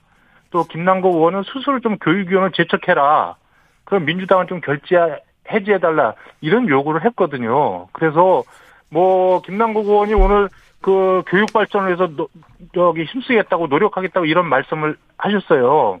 근데 정말 교육 발전을 생각을 한다면 상임위를 옮기는 것이 가장 교육 발전을 위해서 아, 노력하는 것이 아닌가 저희들은 그렇게 생각을 합니다. 아, 여러 의혹이 제기됐습니다. 코인 관련해서 그렇지만 지금 국회 윤리특위위에 가 있고 여기 결정이 아직 결론이 안 났잖아요. 네. 네. 그런데도 지금 교육 교육위에 오면 안 됩니까? 저는 일단 그 김남국 의원이 이것이 사법적으로나 아니면은 국회 윤리특위 차원에서의 어떤 중징계를 받을 사안 이전에요. 네. 그 이전에 일단 그 검찰의 수사를 받고 윤리특위에 그것도 민주당 이 스스로 제소한 사람입니다. 네. 이런 분이 정치 윤리적 측면에서 교육에 와서 예, 교육에 대해서 논한다고 하는 거, 아이들의 장래를 이야기한다는 거, 이거 자체가 저는 정치 윤리와 도덕적 측면에서 아, 중요한 결격 사유를 갖고 있다고 저희 의원들이 지금 보고 있는 거거든요. 그렇기 때문에 일단 오시면 안 된다. 이 말씀을 분명히 드리는 거고요. 네. 예, 저는 그건 스스로 잘 생각해 보시면 이 교육만큼은 가서 내가 가면 안 되겠다. 이런 스스로의 판단을 저는 하실 수 있다고 봅니다. 네. 우리가 정치 과정에서 지, 지켜야 될 규칙과 덕목을 지키지 않은 정치인이 교육에서 교육을 논하고 아이들 똑바로 커야 된다고 이야기하면 어떤 학생이나 어떤 선생님이나 학부모들이 이걸 받아들일 수 있겠습니까? 더군다나 김남국 의원은 상임위 활동이라고 하는 이게 공직 수행 중, 공무 수행 중에 사익 추구 행위를 했습니다. 이거는 정치 윤리적으로 이것이 사법 처리와 여부 관계없이 정치 윤리적으로는 도저히 교육이 차원에서는 수용하기 어려운 사안이다. 이렇게 생각을 합니다. 예. 오늘 국회 교육위원회에서 이른바 정순신 방지법, 학교 폭력 예방법 의결됐습니다. 어, 어, 떤 내용이 담겨 있습니까? 앞으로 좀 달라집니까? 일단 뭐 전체적으로 큰 의미를 말씀드린다면 학교 폭력에 대해서 어떤 제도적 보완이 아, 대폭적으로 이루어져서 그 학교 폭력 예방과 대처에서 큰 의미를 갖는다고 어, 말씀드릴 수 있고요. 네. 그동안 조금 학교 폭력 가해에 대해서 조금 미온적이었었는데 네. 이 부분에 대해서는 엄정한 대응 원칙을 확립하고 또 피해자 보호 중심주의를 확립했다. 예. 그리고 이 폭력 예방과 치유에 대해서 국가와 교육감의 책임을 강화했다 이런 말씀을 좀 드릴 수 있고요. 네. 또 그동안에 이제 학교 폭력 업무를 전담하는 선생님들이 사실 수업도 해야 되고 또 학교 폭력을 처리하는 과정에서 여러 가지 민원에 시달리고 뭐 이렇게 해서 굉장히 힘들어 하셨거든요. 네. 그래서 이 교사 학교 폭력 업무를 전담하는 선생님의 수업 시간을 조정해 주고 또 이 사안을 처리하는 과정에서 고의나 중과실이 없는 경우에는 민형사상의 책임을 면제할 수 있는 근거를 만들어 드렸어요. 그래서 적극적으로 학교 폭력 업무를 좀 수행할 수 있도록 이렇게 좀 지원을 했고요. 네. 그다음에 요즘에 이제 학교 폭력 유형도 많이 바뀌어져 가지고 네. 그 전에 이제 신체 폭력 중이 많이 차지했는데 요즘은 이제 사이버 폭력이나 이런 부분이 굉장히 증가했습니다. 그, 렇죠 카톡이나 뭐 문자로 예, 이렇게 괴롭히기도 하고. 그동안에 학교 폭력의 그 정의에 그 범죄의 사이버 폭력이 없었거든요. 네. 그래서 이 사이버 폭력도 새롭게 명시적으로 규정하는 등 네. 하여간 대폭적으로 손을 봤고요. 그래서 지난 4월 달에 그 정순신 씨 자녀 문제 이후에 이제 학교 폭력에 대한 국민적 관심사가 굉장히 높아졌고 예. 또 여기에도 엄정하게 대응해야 되는 여론이 있어서 정부 부처가 합동으로 여기에 대해서 대책을 발표한 바가 있습니다. 네. 그 정부 부처가 발표한 그 내용의 대부분을 이번 그 개정안에 담았다 이 말씀을 좀 드릴 수 있습니다. 알겠습니다. 그런데요 자녀 학교 폭력으로 이슈가 됐던 이동관 특보 방통위원장이 임명한다 이런 얘기가 계속됩니다. 이 다시 학교 폭력 이슈가 논란이 되는데 어찌 보십니까?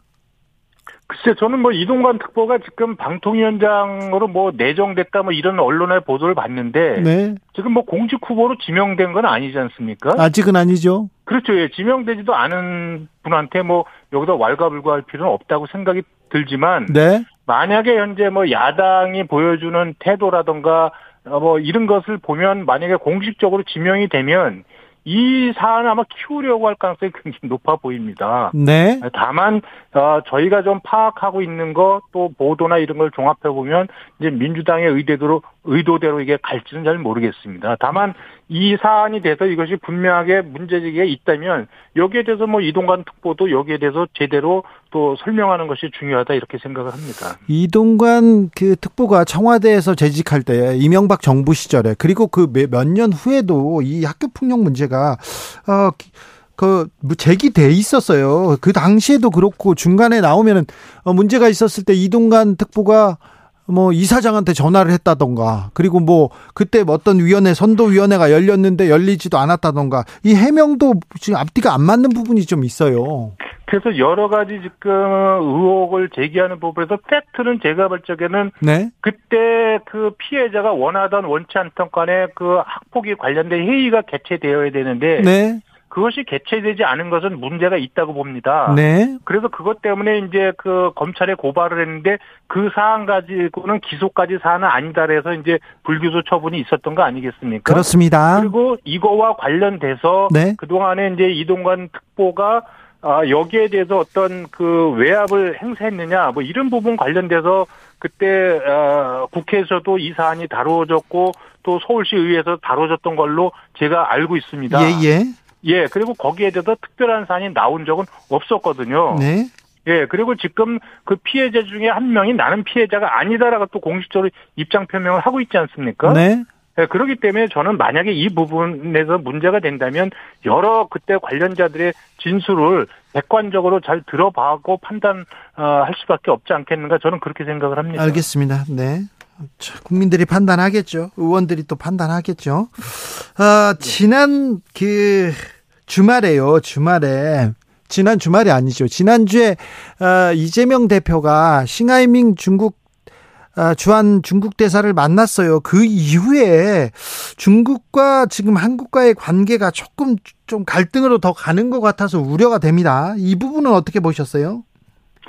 글쎄, 저는 일단 그때의 그 이재명 대표의 처신이 굉장히 잘못됐다고 저는 생각을 합니다. 어떤 쪽에서요? 한마디로 싱하이밍 대사가 이재명 대표한테 한 얘기는 네. 대한민국이 미국에 줄 설지 중국에 줄 설지 똑바로 하라 이 얘기거든요. 그래서 중국에 줄 서라 이 얘기입니다. 그런데 거기에서 이재명 대표가 보여준 태도는 네 알겠습니다 이거거든요.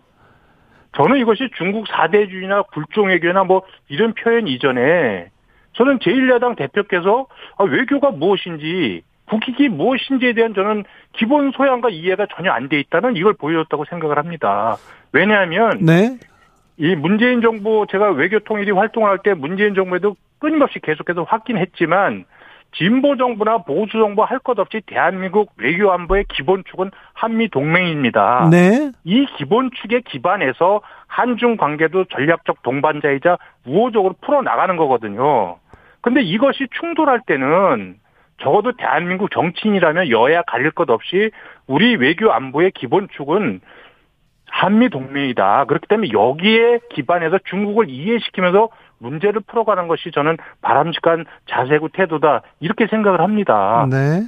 예, 그런 부분에서 이재명 대표의 그때의 태도나 처신은 굉장히 잘못됐다. 그래서 네. 아무리 야당의 입장이지만 적어도 이 국제 정세 속에서 대한민국의 국가 전례나 국익을 생각을 한다면 네. 기본적으로 한미 동맹에 기반해서 자. 중국 싱화이밍 대사한테 우리 측의 입장을 잘 설명해 주는 것이 제1야당 대표의 올바른 태도가 아니었겠는가 저는 그렇게 생각을 합니다. 중국 정부의 태도는 마뜩지 않지만 지금 한국 외교가 지금 미국과 일본과 너무 밀착하면서 중국이 소외되고 있다. 중국과의 갈등이 좀 빚어지고 있다. 그래서 야당 이 야당 대표가 가서 그 부분을 좀 메우겠다. 가서 만나는 게 그게 큰 문제가 되는 겁니까?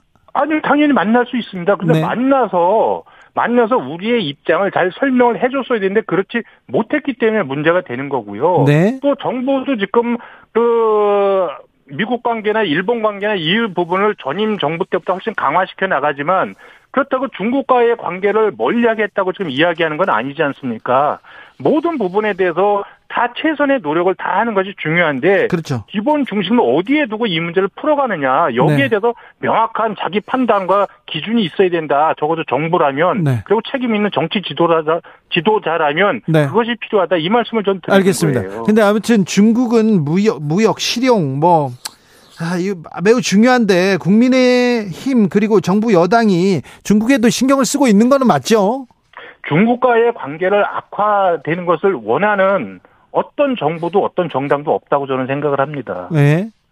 아, 그래야 되는데 조금 더 배려했으면 하는 그런 생각도 합니다. 자, 국민의힘 얘기도 조금만 물어보겠습니다. 오인회는 네. 있습니까? 네? 오인회? 아니, 오인회는 뭐 실체가 없는 거 아니겠습니까? 아, 그래요? 근데 네. 박성민 의원이 뭐 실세다. 박성민이 민 김가람 최고위원이 최고위원 되는 거 봐라. 이런 얘기까지 나왔는데 이 부분은 어떻게 보셨어요? 저는 뭐 지난번에 언론에 그 5인의 멤버라고 그래서 이 당직자들을 거명을 했어요. 네. 근데 저는 당직자들이 모여서 회의를 하면은요, 당원 당규에 의한 당무 처리를 위해서 회의를 하면 그거는 지극히 정상적인 당무 집행 행위고 당직자들이 그거를 안 하면 오히려 직무유기가 되는 거죠. 아, 그렇습니다. 그리고 네. 아, 예, 당연한 겁니다. 그것은 네. 뭐 공개적이든 비공개적이든 상관없이 일을 하는 거죠. 당직자들 모여서 자기들한테 주어진 일을 하기 위해서. 그리고 최고위원회에 올릴 안건이나 이런 거에 대해서도 실무 당직자들이 중 기본 판단을 먼저 한 다음에 올리는 거죠. 무조건 다 갖다 올려놓고 알아서 해주세요. 이렇게 되면 회의가 효율적으로 진행이 되겠습니까? 그래서 저는 이거에 대해서는 저는 오해가 좀 있다고 보고요. 네. 어, 그다음에 말씀하신 대로 뭐 누구를 밀었네 어쩌네 이런 것도 저는 지금 요번에 김가람 후보가 최고위원으로 이렇게 예. 전국위원회에서 선출됐지 않습니까? 네. 전국위원이 800명이 넘습니다. 그리고 대부분이 국회의원이고 당협위원장이고 시도지사 뭐 시도의장 등 핵심 당직자들이 모여 있는 그 회의체인데 여기에 중간 당직자가 무슨 영향력을 행사한다는 것입니까? 알겠습니다. 자, 마지막으로 이것도 물어볼게요. 그 주말에 계속 우병우, 조국 이런 이름이 많이 이렇게 어, 좀 불렸어요. 전 민정수석 두 분의 총, 총선 출마설 나왔는데 어떻게 보셨어요? 그분들 그다저 유죄 판결 받고 저기 도덕적으로 문제가 있는 분들 아닙니까? 저는 그런 분들이 총선 출마한다는 거는 정말 지금 대한민국 정치 수준이 얼마나 바닥인지를 저는 상징적으로 보여주는 얘기라고 생각을 하고요. 예. 어떤 정당 소속으로 저는 나올지 모르겠지만 만약에 그런 분들을 공천하는 정당이라면 네. 저는 그 정당에서 저는 100% 자중질환이 일어날 거라고 생각을 합니다. 우병우 전 민정수석은 국민의힘 공천 바라고 있다고 하면서 지금 표밭을 일군다 이런 얘기가 나왔는데요. 뭐 제가 확인을 안 해봐서 모르는데 저는 어쨌든 우리가 아, 근신하고 좀 자중해야 될 분들이 있다고 봅니다. 네. 알겠어요. 네. 알겠어요. 여기까지 듣겠습니다. 네. 국민의힘 이태규 의원이었습니다. 정치 피로, 사건 사고로 인한 피로, 고달픈 일상에서 오는 피로. 오늘 시사하셨습니까? 경험해 보세요. 들은 날과 안 들은 날의 차이. 여러분의 피로를 날려줄 저녁 한 끼 시사. 추진우 라이브.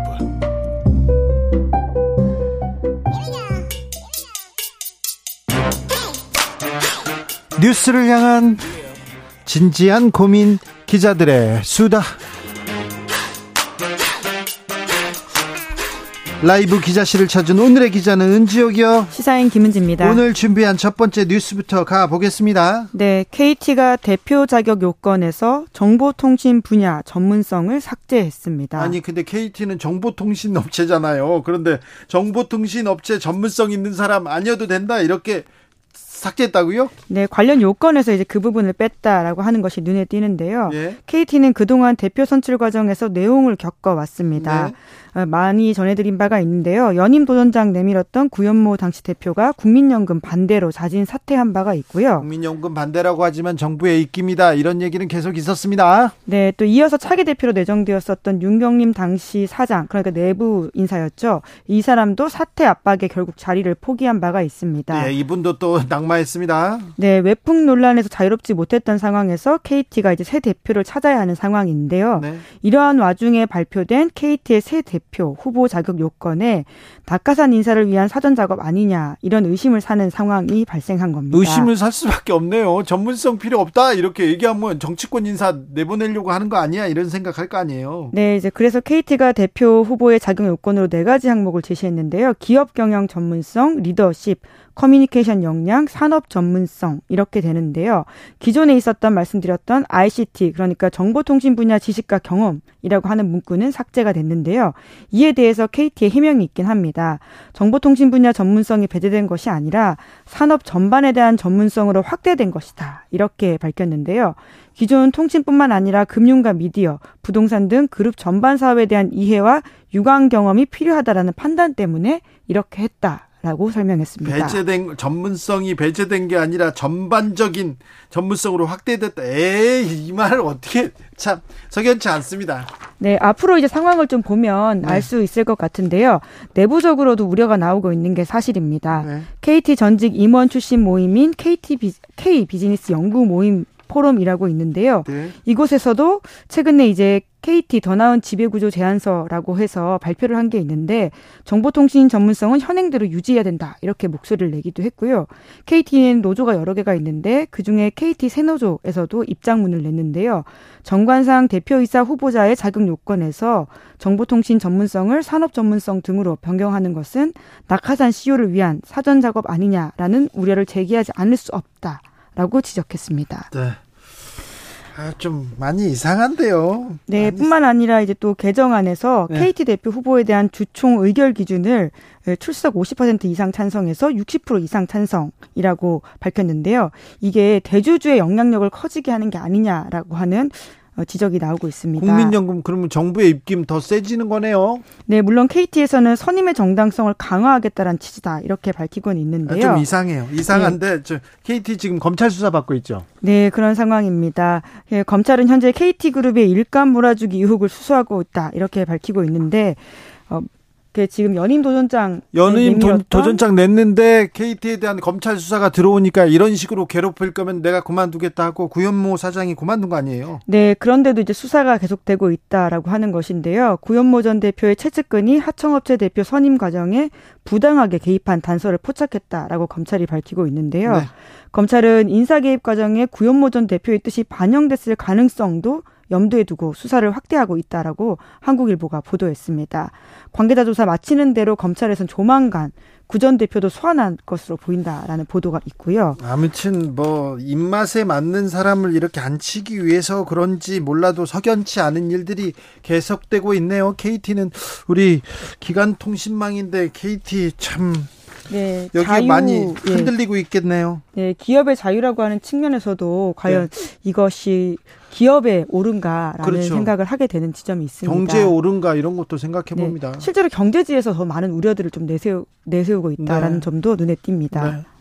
KBS도 지금 좀 많이 흔들, 흔들리는데요. 흔들려는 세력들이 있는데 이게 국가를 위한 건지 언론을 위한 건지 KBS를 위한 건지 도무지 이해가 안 된다 이렇게 생각하는 사람도 많습니다. 다음 뉴스 가볼까요? 네, 진실 화해를 위한 과거사 정리위원회 위원장의 발언이 논란입니다. 김광동 위원장 그 전부터 논란이었어요. 그런데 또 논란을 만들더라고요. 네, 지난 9일 서울 영락교회에서 한 발언이 문제가 되고 있는데요. 네. 한국 복음주의 협의회의 원래 조찬 기도에서 강연을 하면서 한 말입니다. 네.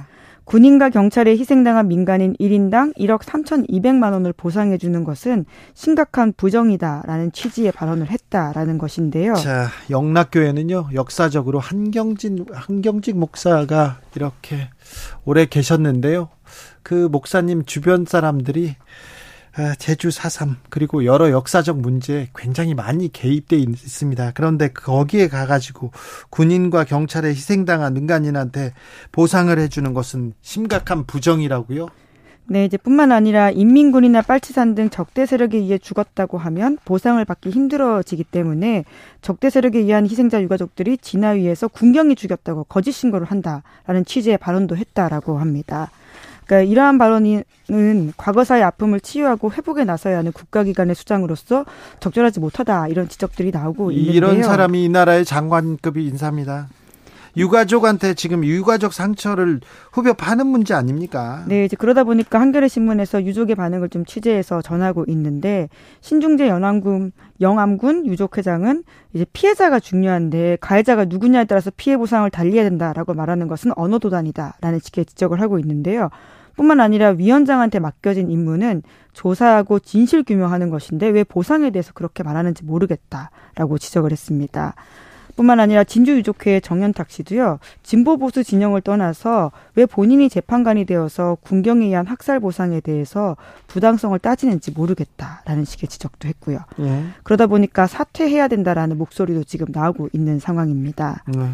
김광동 위원장은 뭐라고 합니까? 네, 한국일보가 관련해서 입장을 좀 취재를 했는데요. 김 위원장은 군경에 의한 민간인 희생자들에 대한 보상이 부정의하다는 게 아니다라는 식의 해명을 했습니다. 아, 얘기해놓고 부정의하다 이렇게 얘기해놓고 아니다 이렇게 얘기하고 뭐라고 합니까? 네, 다만 군경에 의한 희생자 보상은 5,400여 건에 이르는 반면에 적대 세력에 의해 희생된 분들이 보상을 받는 경우는 전혀 없는 현실이 부정의하다고 말했다라면서 자신이 이제 어떤 조건을 걸었다라는 식의 설명을 하고 있는데요. 하지만 김 위원장은 말씀처럼 임명 당시부터 좀 논란이 된 발언들 때문에 문제가 된 바가 있습니다. 제주 4.3 사건 그리고 5.18 광주 민주화 운동과 관련돼서 논란이 된 말을 했었는데요. 임명 당시부터 이제 그래서 국회에 출석해서 해명을 하기도 했습니다. 5.18 민주화 운동과 관련해서는 북한군 개입설에 대해서 부적절했다라는 식의 과거의 발언을 철회하는 식의 이야기도 했는데요. 부적절이 아니라 이거는 잘못된 거죠. 이거는 명백한 허위 사실이고요. 어찌 보면 아 이거는 법에 어긋나는 얘기를 한 겁니다. 네. 하지만 또 같은 자리에서 김 위원장이 제주 4.3 사건과 관련해서는 아직도 공산 폭동이라고 생각하느냐라는 질문에 국회의원의 질문에 대해서 제주에서 발생한 다량, 대량의 양민 학살 사건이라는 점에는 틀림이 없다면서도 다만 해당 사건이 남노당의 무장봉기로 시작됐다. 이 표현은 지금까지 발견된 발표된 의견과 동일하다라는 네. 식의 대답을 했습니다. 이 나라의 장관급 인사에 지금 언행인데 이런 얘기를 들어야 되는 건지 참 씁쓸합니다. 마지막으로 만나볼 뉴스는요? 네, 가상화폐 테라 루나 사태 핵심 인물인 권도용이 있는데요. 네. 이 사람이 유럽의 한 나라의 선거 쟁점으로 떠올랐다라고 합니다. 지금 네 정치의 중심으로 권도용이 떠올랐다고 합니다. 네, 몬테네그로라고요. 유럽 네. 남부 발칸 반도의 나라이거든요. 네. 크로아티아, 보스니아와 같은 나라와 국경을 맞대고 있는 국가인데 네. 현재 몬테네그로에서 곤도용이 구금되어 있는 상황입니다. 네. 이 나라는 그 가상화폐를 매우 좀 권장하는 그런 정치인들이 좀 많았어요.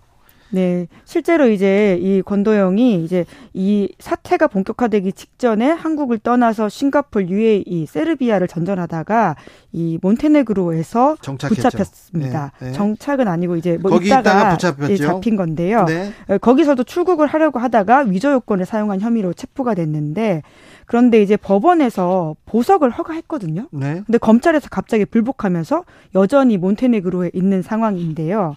그래서 지금 한국과 미국에서는 동시에 이제 권도영의 신병 인교, 인계를 요구하면서 다투고 있는 상황이기도 합니다. 네.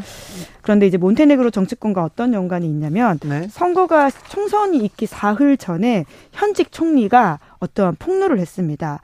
이러한 권도영 씨가 현지를 썼다면서요? 네, 현직 총리한테 편지뿐만 아니라 법무부 장관과 특별검사실에도 편지를 보냈다라고 하는 것인데 가장 유력한 1등 야당 대표에게 자기가 정치적 후원을 했다라고 하는 내용이라고 합니다. 네. 그러니까 선거에 영향을 미칠 수 있는 충격적인 내용이라고 할 수 있는데요. 선거 직전에 편지를 써서 이거는 공개를 목적으로 하는 거네요. 선거에 영향을 미치기 위해서 했네요. 네, 그러다 보니까 지금 현직 총리가 자기에게 유리하다라고 생각을 해서 이걸 폭로했다라고 볼 수 있는 상황인 건데 네. 이에 대해서 이 폭로 당한 야당 대표는 어, 관계가 있었던 건 사실이지만 정치자금 받은 적은 없다 이렇게 반박을 하면서 이것이 선거 개입이다라는 식의 주장을 했다라고 합니다. 그래요?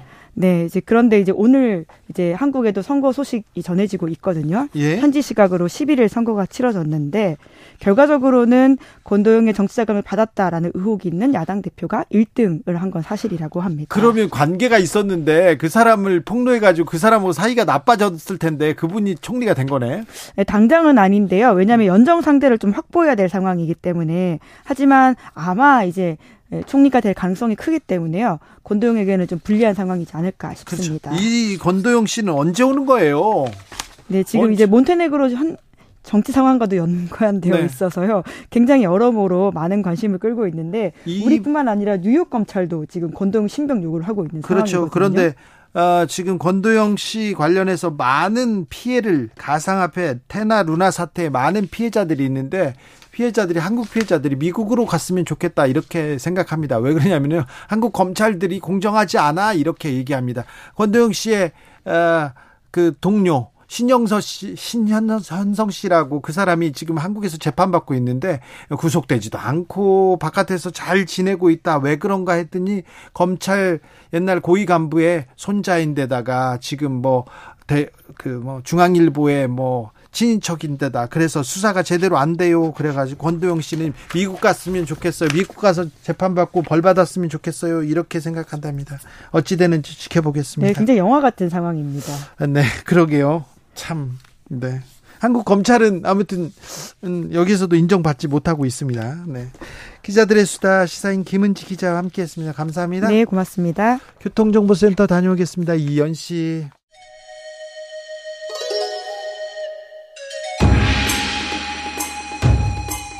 빛보다 빠르게 슉슉 바람보다 가볍게 슉슉 경제 공부 술술 경제를 알아야 인생의 고수가 된다 경공술 경공술 오늘의 선생님은 이임복 세컨드 브레인 연구소 소장입니다. 어서 오세요. 네, 안녕하세요. 네. 잘 오셨습니다. 자, 애플 얘기를 조금 하려고 합니다. 아이폰으로 모바일 컴퓨터 시대를 음. 열었습니다. 네. 어, 사람들이 다 컴퓨터를 하나 대씩 들고 다니게 됐는데 이번에 이제 애플에서 새로운 그 제품을 선보였습니다. 이거 네네. 뭡니까? 비전 프로라는 제품을 만들었는데 네. 어, 쉽게 얘기하면 우리가 생각하는 VR 기기를 만들었다고 생각하시면 됩니다. 네, VR 기계, AR 기계 있잖아요. 아, 이미 있죠. 있는데 이건 뭐가 다릅니까? 근데 항상 애플은 원래 있었던 거를 새롭게 재창조했다라고 이야기를 많이 하죠. 네. 이번에도 강조했던 게 공간 컴퓨팅이라는 걸 강조했었었는데 네네. 얼마나 매끄럽게 연결이 될 수 있느냐가 핵심이라고 보시면 될 것 같고요. 예. 이 device 자체를 썼을 때 이제 할 수 있는 일들을 좀 보여줬었어요. 예. 그 일들 중에 대표적인 게 단순히 게임을 하는 게 아니라 네. 이제 영화도 좀 볼 수 있고 네. 특히 노트북을 한 대만 놓는 게 아니라 네. 노트북과 연결돼서 여러 가지 스크린도 좀 놓을 수 있고 네. 그래서 본인이 갖고 있는 스마트폰하고 노트북의 확장성을 좀 이야기했다는 게 좀 다릅니다.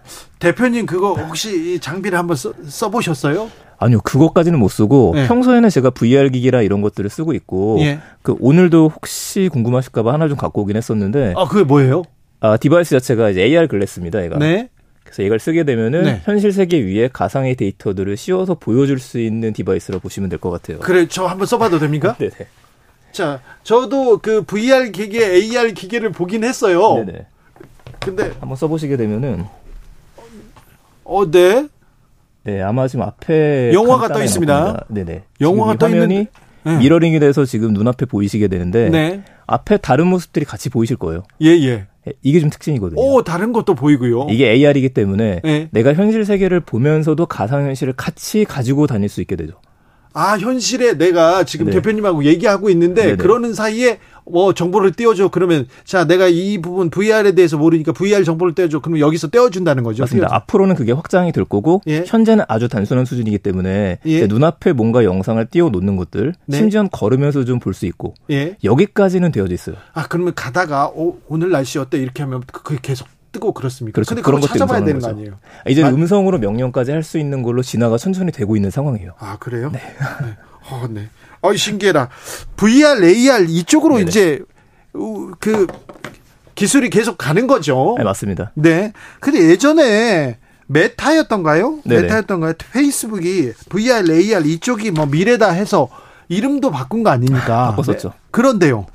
5년 안에 최고의 기업이 되겠다고 선언했었었는데 네. 이제 VR과 AR 시장의 가장 큰 문제는 써보시니까 재밌기는 한데 네. 그 이후가 없거든요. 아 그래요? 재미는 있는데 내가 꼭 필요할까 이게? 아 예. 이게 좀 question입니다. 근데 예전에 나왔던 기기들을 보게 되면 대부분 강조했었던 게 내가 이걸 써서 뭐를 하지 해서 게임이 제일 많았었어요. 아, 예. 그리고 굳이 게임을 안 해도 되거든요. 예. 그렇다 보니까 메타에서는 계속 발표를 할 때마다 많은 사람들이 구매를 하지 못했었던 약점이 있었었는데 예. 이번에 애플이 새로운 제품을 내놓고 나니까 네. 내가 스마트폰을 썼었던 경험 그대로 확장이 된다. 네. 그 연속성을 좀 강조를 하기 시작했어요. 네. 그래서 이번 애플의 시작으로 인해서 VR 쪽이라는 AR 쪽 가상현실의 산업 시계 자체가 굉장히 빨라지는 것 같습니다. 그렇습니까? 이게 아, 또 어떤 또 뭐라고 해야 되나요? 힙한 네. 그러니까 유명한 사람들이 끼고 나오고 거기서 뭐가 또 구현되고 그러면 바로 이렇게 대중들의 인기를 받을 수도 있어요. 어, 내년 초에 굉장히 재밌어질 것 같아요. 그래요? 네, 저희들이 예전에 그 귀에 끼는 무선 인터넷 그 무선 에어팟 같은 거 네. 생각나실 겁니다. 그 처음 나왔을 조롱했잖아요. 많이 놀렸었죠. 콩나물 뭐 대, 머리냐 이거 이거 있잖아요. 근데 요즘에 돌아다니시게 되면 다 그거 끼고 다녀요. 그렇죠. 그러니까 내년 초에 저희가 볼 모습은 네. 카페나 이런 데에서 이런 글래스를 쓰고 있는 사람들이 조금씩 나타날 겁니다. 하, 애플 이어폰도 그렇고요. 애플 헤드폰도 큰데요. 네. 멋이 없어요. 그런데 젊은 사람들이 다 요새 그거 써야 된답니다. 네, 맞습니다. 그런데 애플이 만들었기 때문에 이거 우리 돈으로 한 500만 원 되는데 비싸죠. 비싼데 이거 사람들이 사서 이제 들고 있을까요? 소비자의 선택이? 지금 소비자의 선택을 기준으로 봐야 되는 게 이제 누가 사느냐잖아요. 그렇죠. 이게 대중적인 제품이냐 아니냐에서는 대중적이진 않습니다. 네. 대중적이 되려면 적어도 금액이 20만 원 정도. 네. 혹은 50만 원 이하로 내려와야지 살까 말까가 될 것 같아요. 그런데 아이폰 100만 원 넘어도 아이패드 100만 원 넘어도 사잖아요. 그렇죠. 그게 굉장히 중요한 말씀인 게 네. 기준을 지금 올려버렸어요. 네. 가장 최근까지 나왔었던 메타에서 나왔던 메타 퀘스트 프로 같은 경우에도 네. 250만 원 정도였습니다. 예. 처음 그 얘기를 들었을 때 사람들이 비싸다. 아, 예. 안 사야겠어. 예. 그래서 금액이 한 50만 원 이하로 떨어졌어요. 또. 그래요. 150만 원대로. 시장에서도 별 반응 없었어요. 맞아요. 그런데 네. 이번에 애플이 갑자기 400만 원짜리 이상을 내놓고 나니까 우리 거는 낼 400만 원이야. 그렇죠. 그 선언을 해버리니까 지금 새롭게 나온 만한 제품들은 200만 원, 300만 원짜리 내놓더라도 무슨 이야기를 듣냐면 애플보단 저렴한데? 네. 그래서 이 시장 자체가 고가형이고 좀 품질 좋은 제품들로 나오는 걸로 바뀌고 있습니다. 네. VR 가상현실, AR 증강현실, MR 혼합현실. 아이고 모르겠다. 그런데 이 기술이 앞으로 좀 발전합니까? 발전할 거예요. 어떤 미래가 펼쳐질까요? 어, 당연히 발전할 수밖에 없고 대신에 우리가 생각하는 것처럼 좀 극적인 변화. 네. 그 영화 레디 플레이어 원에 나왔었던 것처럼 모든 사람들이 이거를 쓰고서 게임을 한다라든지 네. 현실을 벗어나는 거 이거는 한 10년은 남았다고 보고 있습니다. 그런데 이 제품을 사서요. 친구들끼리 모여서 어디서 이렇게 할 수 있잖아요. 그럼 이 가격이 부담되면 게임 방에서 아예 방에서 이거 우리가 이거 빌려줄게. 그래서 들어가서 할 수 있잖아요. 예전에 PC방이 처음 나왔었을 때 뭐 플레이스테이션 방이라든지 VR 방이라든지 그런 이슈가 있었죠. 예. 근데 그 산업이 잘 안 됐었던 이유가 당시 VR을 제대로 즐기기 위해서는 적어도 단말기라든지 device나 환경이 거의 천만 원대였었어요. 예. 너무 비쌌는데 말씀하셨던 대로 애플 제품이 비싸기는 한데 각 방마다 500만 원짜리 혹은 400만 원짜리 두 개, 세 개씩 놓고 그걸 예. 즐길 수 있게 된다면 그쪽 산업도 뜰 수밖에 없습니다. 그렇죠. 이제 또 산업이 이렇게 또 바뀔 수가 있어요. 맞습니다. 애플이 하면 좀 다르거든요. 아, 참, 어떻게 할지. 제가 VR 한번 이렇게 봤었는데, 네. 고래가 이렇게 앞에서 움직이는. 아, 맞아요, 네. 이 영상을 보고 너무 음. 놀랐어요. 김재동은 오 하고 줄 쓰러지더라고요. 네네. 네. 그런데 아, 대단한 아 대단한 미래다 이렇게 음. 생각이 들었습니다. 그그 네. 그 파괴력에 대해서도 영향력에 대해서도 생각하게 됐는데요. 애플은 이렇게 개척하는데 음. 삼성전자는 어떻습니까? 좀 뛰어들 채비를 하고 있습니까? 어, 그럼요. 삼성도 대단한 저력을 갖고 있는 게 이미 예전부터 기어 VR 시리즈를 만들고 있었었고 네. 또 AR 시리즈는 이것과 비슷한 글래스 시장에도 뛰어들겠다고 선언한 바가 있었습니다. 그래요? 특히 올해 말에는 아마도 애플에서 만드는 것처럼 비슷한 헤드셋을 발표를 하게 될 겁니다. 지금도 그래? 상반기에 나왔던 얘기들이 삼성하고 구글하고 인텔 이런 퀄컴 이런 회사들이 지금 연합군처럼 예. 애플의 대항마 시장을 만든다는 얘기가 나왔었어요. 지금 대항마 시장 얘기한다는 걸 보면 애플이 지금 먼저 뛰쳐나가고 있습니까? 달려가고 있어요? 이 시장을 이끌 게 좀 보이고 있고 예. 애플은 돈 되는 사업을 하는 걸 위주로 하다 보니까 이 시장이 앞으로 어떻게 바뀌게 되냐면 예. 결국엔 디바이스를 판매하는 시장에서 플랫폼 시장으로 또 바뀌게 됩니다. 예. 현재는 우리가 쓰는 스마트폰이 두 개밖에 안 남았잖아요. 예. 애플 아니면 안드로이드. 예. 그럼 가상현실 시장에서도 플랫폼이 두 개, 세 개밖에 안 남는다고 한다면 네. 이 시장을 선점을 해야죠. 아, 그러면요. 자, 어, 어떤 분들은요, 발 빠른 네. 저기 청취자들은 그러면 네. VR, AR 시장을 누가 석권하는 거야? 어떤 회사가 먹는 거야? 네. 이거 어디 어느 회사에 투자해야 돼? 그걸 생각하시는 분도 있을 거예요. 그렇죠. 어, 근데 투자를 한다라면은 사실 이 어느 회사에 투자할 거냐라고 하는 질문은 네. 그 치킨을 시킬 때 뭐 네. 먹을 거랑 비슷한 것 같아요. 그래요? 둘 다 시켜야죠. 둘 다 시켜야 돼요? 네. 이 시장들이 보인다고 한다면 당연히 애플은 잘될 수밖에 없다라면 애플에는 보시는 게 맞고 예. 관련된 디바이스가 뭐가 나올까 고민해 보게 되면 네. 렌즈가 들어갈 수밖에 없습니다. 예. 렌즈 카메라 모듈. 그러니까 우리나라의 뭐 특정 회사를 이야기는 그렇지만 LG부터 시작해가지고 삼성에서도 디스플레이를 만들거든요. 예. 그 회사들이 주가가 같이 뜨게 되는 것들이고요. 아, 그러네요. 관련주. 하나를 더 봐야 되는 거는 기기만 있다고 우리가 쓰는 게 아니라 기기를 가진 상태에서 이것저것 실행을 해야 돼요. 콘텐츠가 있어야죠. 그렇죠. 그럼 예. 콘텐츠를 갖고 있는 회사들이 도대체 어디냐. 예. 그래서 게임 회사부터 시작해갖고 전반적인 산업이 지금 격하게 움직이고 있다는 게 이것 때문에 그렇습니다. 아, 그래 움직이고 있어요? 네, 그럼요. 이미 아, 다 준비들을 하고 있습니다. 준비하고 있어요? 네. 콘텐츠 업체들은 어디가 달려나가면 우리나라 게임 컨텐츠 업체들도 열심히 하고 있습니까? 어, 그럼요. 컨텐츠 업체들은 지금 이제 VR에서 실행이 될 수 있는 가상현실 게임들을 조금 더 가속화시킬 수밖에 없고 예. 요즘에 방송 촬영하실 때에도 virtual 스튜디오에서 많이 진행을 하시죠. 그렇죠. 그 virtual 스튜디오 자체가 가상현실로 들어오신다고 생각하게 되면은 네. 우리가 영화를 보는 거라든지 컨텐츠를 소비하는 것들이 조금 더 극적으로 재미있게 좀 변하게 되는 겁니다. 네. 메타버스 이렇게 설명해 주셨는데 지금은 그, 그, 그 동네는 어떻게 지나가고 있어요? 그 메타버스는 네. 사실 얘기를 하게 되면은 대부분 많이 웃으세요, 지금은. 지금, 그러니까요. 어디, 그냥 사라진 것 같아요. 메타버스가 우리의 미래라고 네. 막 얘기하고 다 가상현실에서, 음. 가상공간에서 놀 거라고 했는데, 한 1년 만에 다 사라졌어요. 제가 2년 전에도 비슷한 얘기 들었었는데 네. 키워드가 사라지는 건 아니고 네. 이미 10년 전부터 성장하던 시기였었었는데 시장의 관심이 코로나 시즌 때문에 메타버스 중에서도 게임 쪽에 많이 집중이 돼 있었어요. 네. 근데 대부분 메타버스 게임들은 성인들은 안 하거든요. 네. 이 다음 스텝에는 저는 분명히 2023년부터 메타버스와 관련돼서 우리가 보게 되는 가시적인 거는 하나가 VR과 AR, 이 glass가 더 많이 나오게 될 거고 두 번째는 디지털 twin 시장이 제가 뜰 거라고 이야기를 좀 드렸었어요. 디지털 디지털 twin, 그러니까 현실 세계를 가상으로 좀 옮겨서 네. 공장도 좀 짓고 예. 건물도 지을 수 있는 걸 말합니다. 네. 근데 그 두 개가 지금 성장을 하고 있거든요. 그래요? 그래서 2023년도 하반기부터가 메타버스는 다시 좀 분수령이 될 것 같습니다. 그렇습니까? 네. 아까요, 제가 체험해 보니까 이 음, 글래스 저거 무게, 네. 그다음 불편함 이것 때문에 좀 아, 걱정이 돼요. 그리고 네 저는 그 VR 했을 때 어지럽더라고요. 그쵸. 요거 좀 극복이 됐나요 기술적으로? 어, 사실 상당히 많이 좋아졌습니다. 그래요?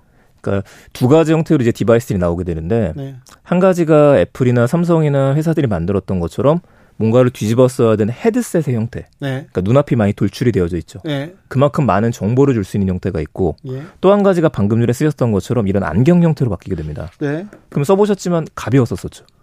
무게 면이 예. 이제 좀 해결이 되기 시작했어요. 그렇죠. 디자인 이렇게 또 해결되면 바로 또 나아질 수도 있어요. 맞습니다. 여기서 또 이제 분리가 되는 게 배터리를 디바이스 안에 장착을 하느냐, 예. 아니면 외부로 빼느냐 예. 이 두 가지로 나눠집니다. 예. 근데 요즘 기업들은 외부로 빼고 있습니다. 예. 그렇다 보니까 선이 있어서 좀 불편하기는 한데 배터리 무게가 그만큼 가벼워지게 돼요. 그래요? 이번에 애플에서 나오는 제품도 그래서 배터리를 외부로 좀 뺀 상태입니다. 그래요? 네. 애플 거 그 디자인이 이게 성공할까 아닐까 지금은 question mark인데요. 네, 근데 자꾸 보다 보니까 익숙해지긴 합니다. 그러니까 좀 나아진 것 같아요. 네. 처음엔 저게 뭐야 물안경 쓰고 나왔어 얘기하다가 조금 나 달라집니다. 저 애플 하니까 좀 물어볼게요. 네. 애플페이 상황은 어떻습니까? 국내 애플페이가 이제 드디어 들어와서 네. 벌써 한 세 달, 네 달 정도가 흘렀죠. 네. 어, 그 상황에서 데이터를 좀 보게 되면은 현대카드 같은 경우에 4월 달에 신용카드 신규 가입이 16만 6천 명이에요. 이게 1위입니다. 예. 근데 16만 6천 명이 1위라고 하는 얘기는 새로 가입하신 분들이 카드가 없었던 게 아닌데 그렇죠. 현대 카드에서밖에 애플페이가 안 되니까 이거 한번 써보자. 네, 네, 제, 제 주변에서도 많이 만들었어요. 네, 지금 분위기 굉장히 좋아졌죠. 그래요? 여기다가 교통카드가 안 되는 게 문제였었는데 네. 교통카드가 이제 10월부터 된다는 이야기가 나오고 있고요. 예. 그리고 현대카드 먼저 시작하니까 우리부터 시작해갖고 남은 카드사들도 같이 제휴를 하고 있는 상황입니다. 그래요? 이 시계가 가속화되게 되면 9월, 10월부터는 애플페이를 사용하는 양은 훨씬 늘어날 걸로 보입니다. 애플이 하면 좀 다르긴 합니까? 애플이 하면은 그래서 애플 회사 자체도 장점도 있고 단점도 있기는 한데 여러 가지 제품을 써보게 되면은 뭔가 좀 디테일하게 네. 편안하게 만들었다는 인식은 확실히 주고 있습니다. 네. AI에 대한 얘기도 조금 여쭤볼게요. 네. AI 지금 챗 GPT 아, 굉장히 그 관심 폭발하고 있는데 이 산업은 어떻게 어떻게 흘러가고 있습니까? 그 AI 시장은 항상 겨울하고 봄이 와요. 예. 항상 인기가 있다가 갑자기 시들기 시작하다가 아, 다시 올라옵니다. 네, 지금 아주 인기 있잖아요. 왜냐면 2016년 생각해 보시게 되면은 네. 당시 알파고 나왔었을 때 네. 당시에는 금방이라도 우리 주변에 인공지능이 등장할 것 같았었고 그때 핫했죠. 그쵸. 그러다가 사라졌지. 그쵸. 그게 겨울이에요. 네. 근데 사라진 게 아니라 계속해서 발전하고 있었었는데 네. 시장의 관심에서 살짝 멀어져 있었죠. 네. 근데 작년 초부터 AI 쪽은 계속해서 이슈가 나왔었어요. 작년 에 예, 이루다 뭐 그런 것도 어, 비슷한 거죠. 그런데 굉장히 좀 비난을 받았잖아요. 아, 많이 받았었죠. 네. 그런데 뭐 그 일종 아닙니까? 근데 확실히 달라진 거는 어, 중간에 이제 그림을 그리는 AI들이 등장하기 시작했었고 DALL-E 네, DALL-E부터 시작해서 네. Stable Diffusion 굉장히 많은 것들이 말만 하게 돼도 그림을 그려주는 것들 너무 잘 그려요. 너무 잘 그려주는데 문제가 네. 누구나 쉽게 그릴 수 있다 보니까 그렇죠. 이제 변별력이 없어지고 예. 누가 잘 그렸는지 없어지는 시장이 돼버렸죠. 아, 그러니까 굉장히 굉장히 이게 놀랍습니다. 네. 그 ChatGPT가 이번에 나오면서 또 하나의 충격을 줬었던 거는 네. 이제 그림을 그리는 영역은 원래 아티스트 분들의 영역이었었고 예. 그리고 AI를 연구하던 영역은 코딩을 하시는 분들이나 개발자 영역인데 그렇죠. 이제 누구나 그냥 말만 걸어보면은 AI를 써볼 수가 있고. 왜 코딩도 이제 예, 짜줘? 그럼 다 짜주잖아요. 그렇죠. 이제 말로 코딩을 하는 시대로 넘어오게 되다 보니까 네. 여기서 핵심은 누구나 쓸 수 있게 쉬워졌다요. 예. 이러니까 재밌는 일들이 많이 벌어지고 있는 겁니다. 네. 지금 지금 굉장히 핫하죠. 네, 지금 핫하죠. 핫하죠. 네. 네. 여기도 겨울이 옵니까? 어, 그렇진 않을 것 같습니다. 네. 물론 지금 약간의 기대감이 상실되는 건 있습니다. 뭐든지 다 해줄 수 있을 것 같은데 네. 근데 AI 자체가 뭐든지 100% 완벽한 답을 해줄 수는 없거든요. 일단 기본적으로 모르는 걸 모른다고 해야 되는데 거짓말 막 하잖아요. 어, 그걸 이제 우리가 할루시네이션이다. 뭐 환상을 보고서 자기가 아는 것처럼 착각해서 이야기한다라고 하는데 네. 근데 이 부분은 정말 놀라운 게 2주 전에 질문하고 답을 하는 거하고 오늘 질문하고 답을 하는 게 또 다릅니다. 달라도요. 네. 달라도 거짓말을 해서는 안 되는데 음. 사실 코딩을 짜면 될거 될 아닙니까? 거짓말하지 마라. 네네. 아는 것만 대답하라. 음. 그리고 네가 상상할 수 있는 부분에서도 음. 팩트에서 팩트에 충실해야 된다. 이렇게 하면 되는데 왜 그걸 기술자들이 왜 안 넣는 건가요? 그분 같은 경우에는 이제 초반에 AI를 설계를 하고 만들 때 그러니까 과거 방식은 저희가 전문가 방식이라 그래갖고 예. AI한테 이러이런 질문이 오게 되면 이렇게 답을 해줘. 그렇죠. 수많은 변수를 해서 입력을 해요. 네. 근데 한계가 있는 겁니다. 네. 워낙에 다양한 질문들이 오고 다양한 상황이 오니까. 어떻게 바뀌었냐면은 뭐 간단하게 얘기하면은 블랙박스처럼 모듈을 만들어요. 예. 그래서 인풋이 들어오게 되면 이거를 스스로 생각해서 답을 하게 만드는 것들인데 예. 여기에 모델이 된 게 저희 사람의 생각이라고 하는 신경망이죠. 예. 근데 신경망이 어떻게 되는지 우리도 정의를 제대로 못 하거든요. 예. 이런 방식이 들어가다 보니 그 할로시네이션이라고 하는 게 생길 수밖에 없습니다. 그래서 이쪽 분야에서도 AI는 그러면 언젠가는 진짜 진실만 이야기할 수 있을 것이냐? 이건 아닌 거예요. 아니 그러니까 그러니까 무서운 거죠. 네. 그래서 계속 그러니까 교차 검증이 있어야 돼요, 무조건. 검증이 있어야죠. 네, 맞습니다. 아니 거짓을 말하면 안 되잖아요. 예, 이거에 대해서 얘기해줘 그러면은. 네. 근데 이것도 저희가 어떻게 보면 이렇게 생각을 해야 될 것 같아요. 모르는 것들에 대해서 인터넷상에서 우리는 검색을 하죠. 예? 검색한 결과를 100%다 믿지는 않거든요. 아, 그렇죠. 믿어서도 안 돼요. 네네. 만약에 믿게 되면 저희 생각이 없어지는 거기 네. 때문에 네. 그래서 그런 걸 보고 나서 이게 진실일까 생각하고 다시 또 탐사를 하게 되고 찾게 되고. 자, 인터넷에서는 우리가 네. 그렇게 서칭을 하는데요. 네. 챗 GPT한테는 야, 이런 논문에 대해서 알려줘. 그러면 여기에서는 어떤 논문이 있고 어떤 논문이 있고 뭐 그 논문 색인까지 이렇게 적어줘요. 네네. 근데 찍어서 들어가 보면 그거 가짜예요. 이거는 어쩌, 어쩌라는 말이에요. 그래서 제가 추천드리는 거는 네. 그 당연히 나아질 수밖에 없고 몇 달 사이도 좋아졌죠. 근데 이거를 100% 믿으시면 안 되고 현재는 챗 GPT가 있고 네. MS의 빙이 있고 네. 구글에서 바드가 나왔고 네. 좀 있으면 네이버에서 나옵니다. 이런 것들을 같이 교, 두고 교차. 쓰셔야 돼요. 아 그런데 아무튼 네. 좀 신뢰를 높여야지. 맞습니다. 순조의 순조의 애완견님 누구야 그러면은 도라이몽요 이렇게 얘기가 하면 이건 안 되잖아요. 네. 나아질 부분입니다. 네. 근데 계속 나아진다. 네, 그럼요. 네. 아 이거 AI 챗봇이 혹시 독점화되거나 막 그러지는 않겠죠? 사실 그게 제일 두려운 부분이고. 그래요? 저희가 방금 전에 가상현실 쪽에서도 제가 플랫폼이라고 이야기 드렸었던 것처럼 네. AI 시장에서 제일 두려운 부분이 그 부분입니다. 특정 기업이 이 기술을 독점하면 어떻게 되겠느냐. 네. 이것 때문에 예전에 OpenAI라는 회사가 나왔을 때에도 그 부분을 해결하고 싶었던 거였는데 그렇죠. 해결하지 못하고 그냥 굴러가고 있는 것 같아요. 결국에는 MS하고 이제 같이 손붙잡게 됐죠. 네. 그리고 반대편에 이제 구글이 있고 네. 우리나라도 빅테크 기업들 대표적인 기업들만 또 AI로 이슈를 벌이고 있기 때문에 네. 독점 가능성은 언제든지 있다고 보고 있습니다. 자, 그 여기서 또 네. 눈밝은 청취자들 AI 쪽에서는 어떤 기업이 또 앞서 달려갑니까? 그 AI 쪽은 네. 저희 같은 질문을 드리는데 그 뭐든지 정말 질문하면 답을 찾는 시대가 된 것 같아요. 예. AI는 뭐가 잘 될까 생각해 보면 당연히 AI 기술을 연구하는 대표적인 빅테크 기업들이 있고 네. 그럼 이 기업들만 있어야 되는 게 아니라 칩이 필요합니다. 네. 그럼 반도체 칩이 필요할 수밖에 없으니까 네. 그래서 엔비디아 같은 회사들이 성장할 수밖에 없었죠. 예. 또 AI를 연구하려면은 그 AI 연구를 위한 가속화된 칩이 필요해요. 예. 요즘에 그걸 AI 반도체 칩이라고 얘기를 합니다. 예. 그럼 관련된 회사들이 우리나라에 뭐가 있지? 몇 군데가 있어요. 있어요? 있습니다. 삼성 반도체. 삼성 회사도 지금 AI 반도체 쪽으로 투자를 하고 있는 중이고 예. KT, SKT 다 갖고 있죠. 그래요? 갖고 있습니다. 네. 또 이런 것들이 서로 연결되면은 이 다음에 아까 말씀하신 것처럼 얘네가 학습을 해야 되는데 예. 학습을 시키려면 또 어떤 데이터가 필요할까? 그럼 데이터 라벨링을 하는 곳들 진짜인지 아닌지 가짜를 검증하는 기술들 이 네. 모든 산업들이 같이 성장합니다. AI와 어떻게 같이 살아야 됩니까? AI한테 질문을 잘하는 인간, 질문하는 인간, 답하는 AI 이런 책도 이렇게 내셨는데요. 네네.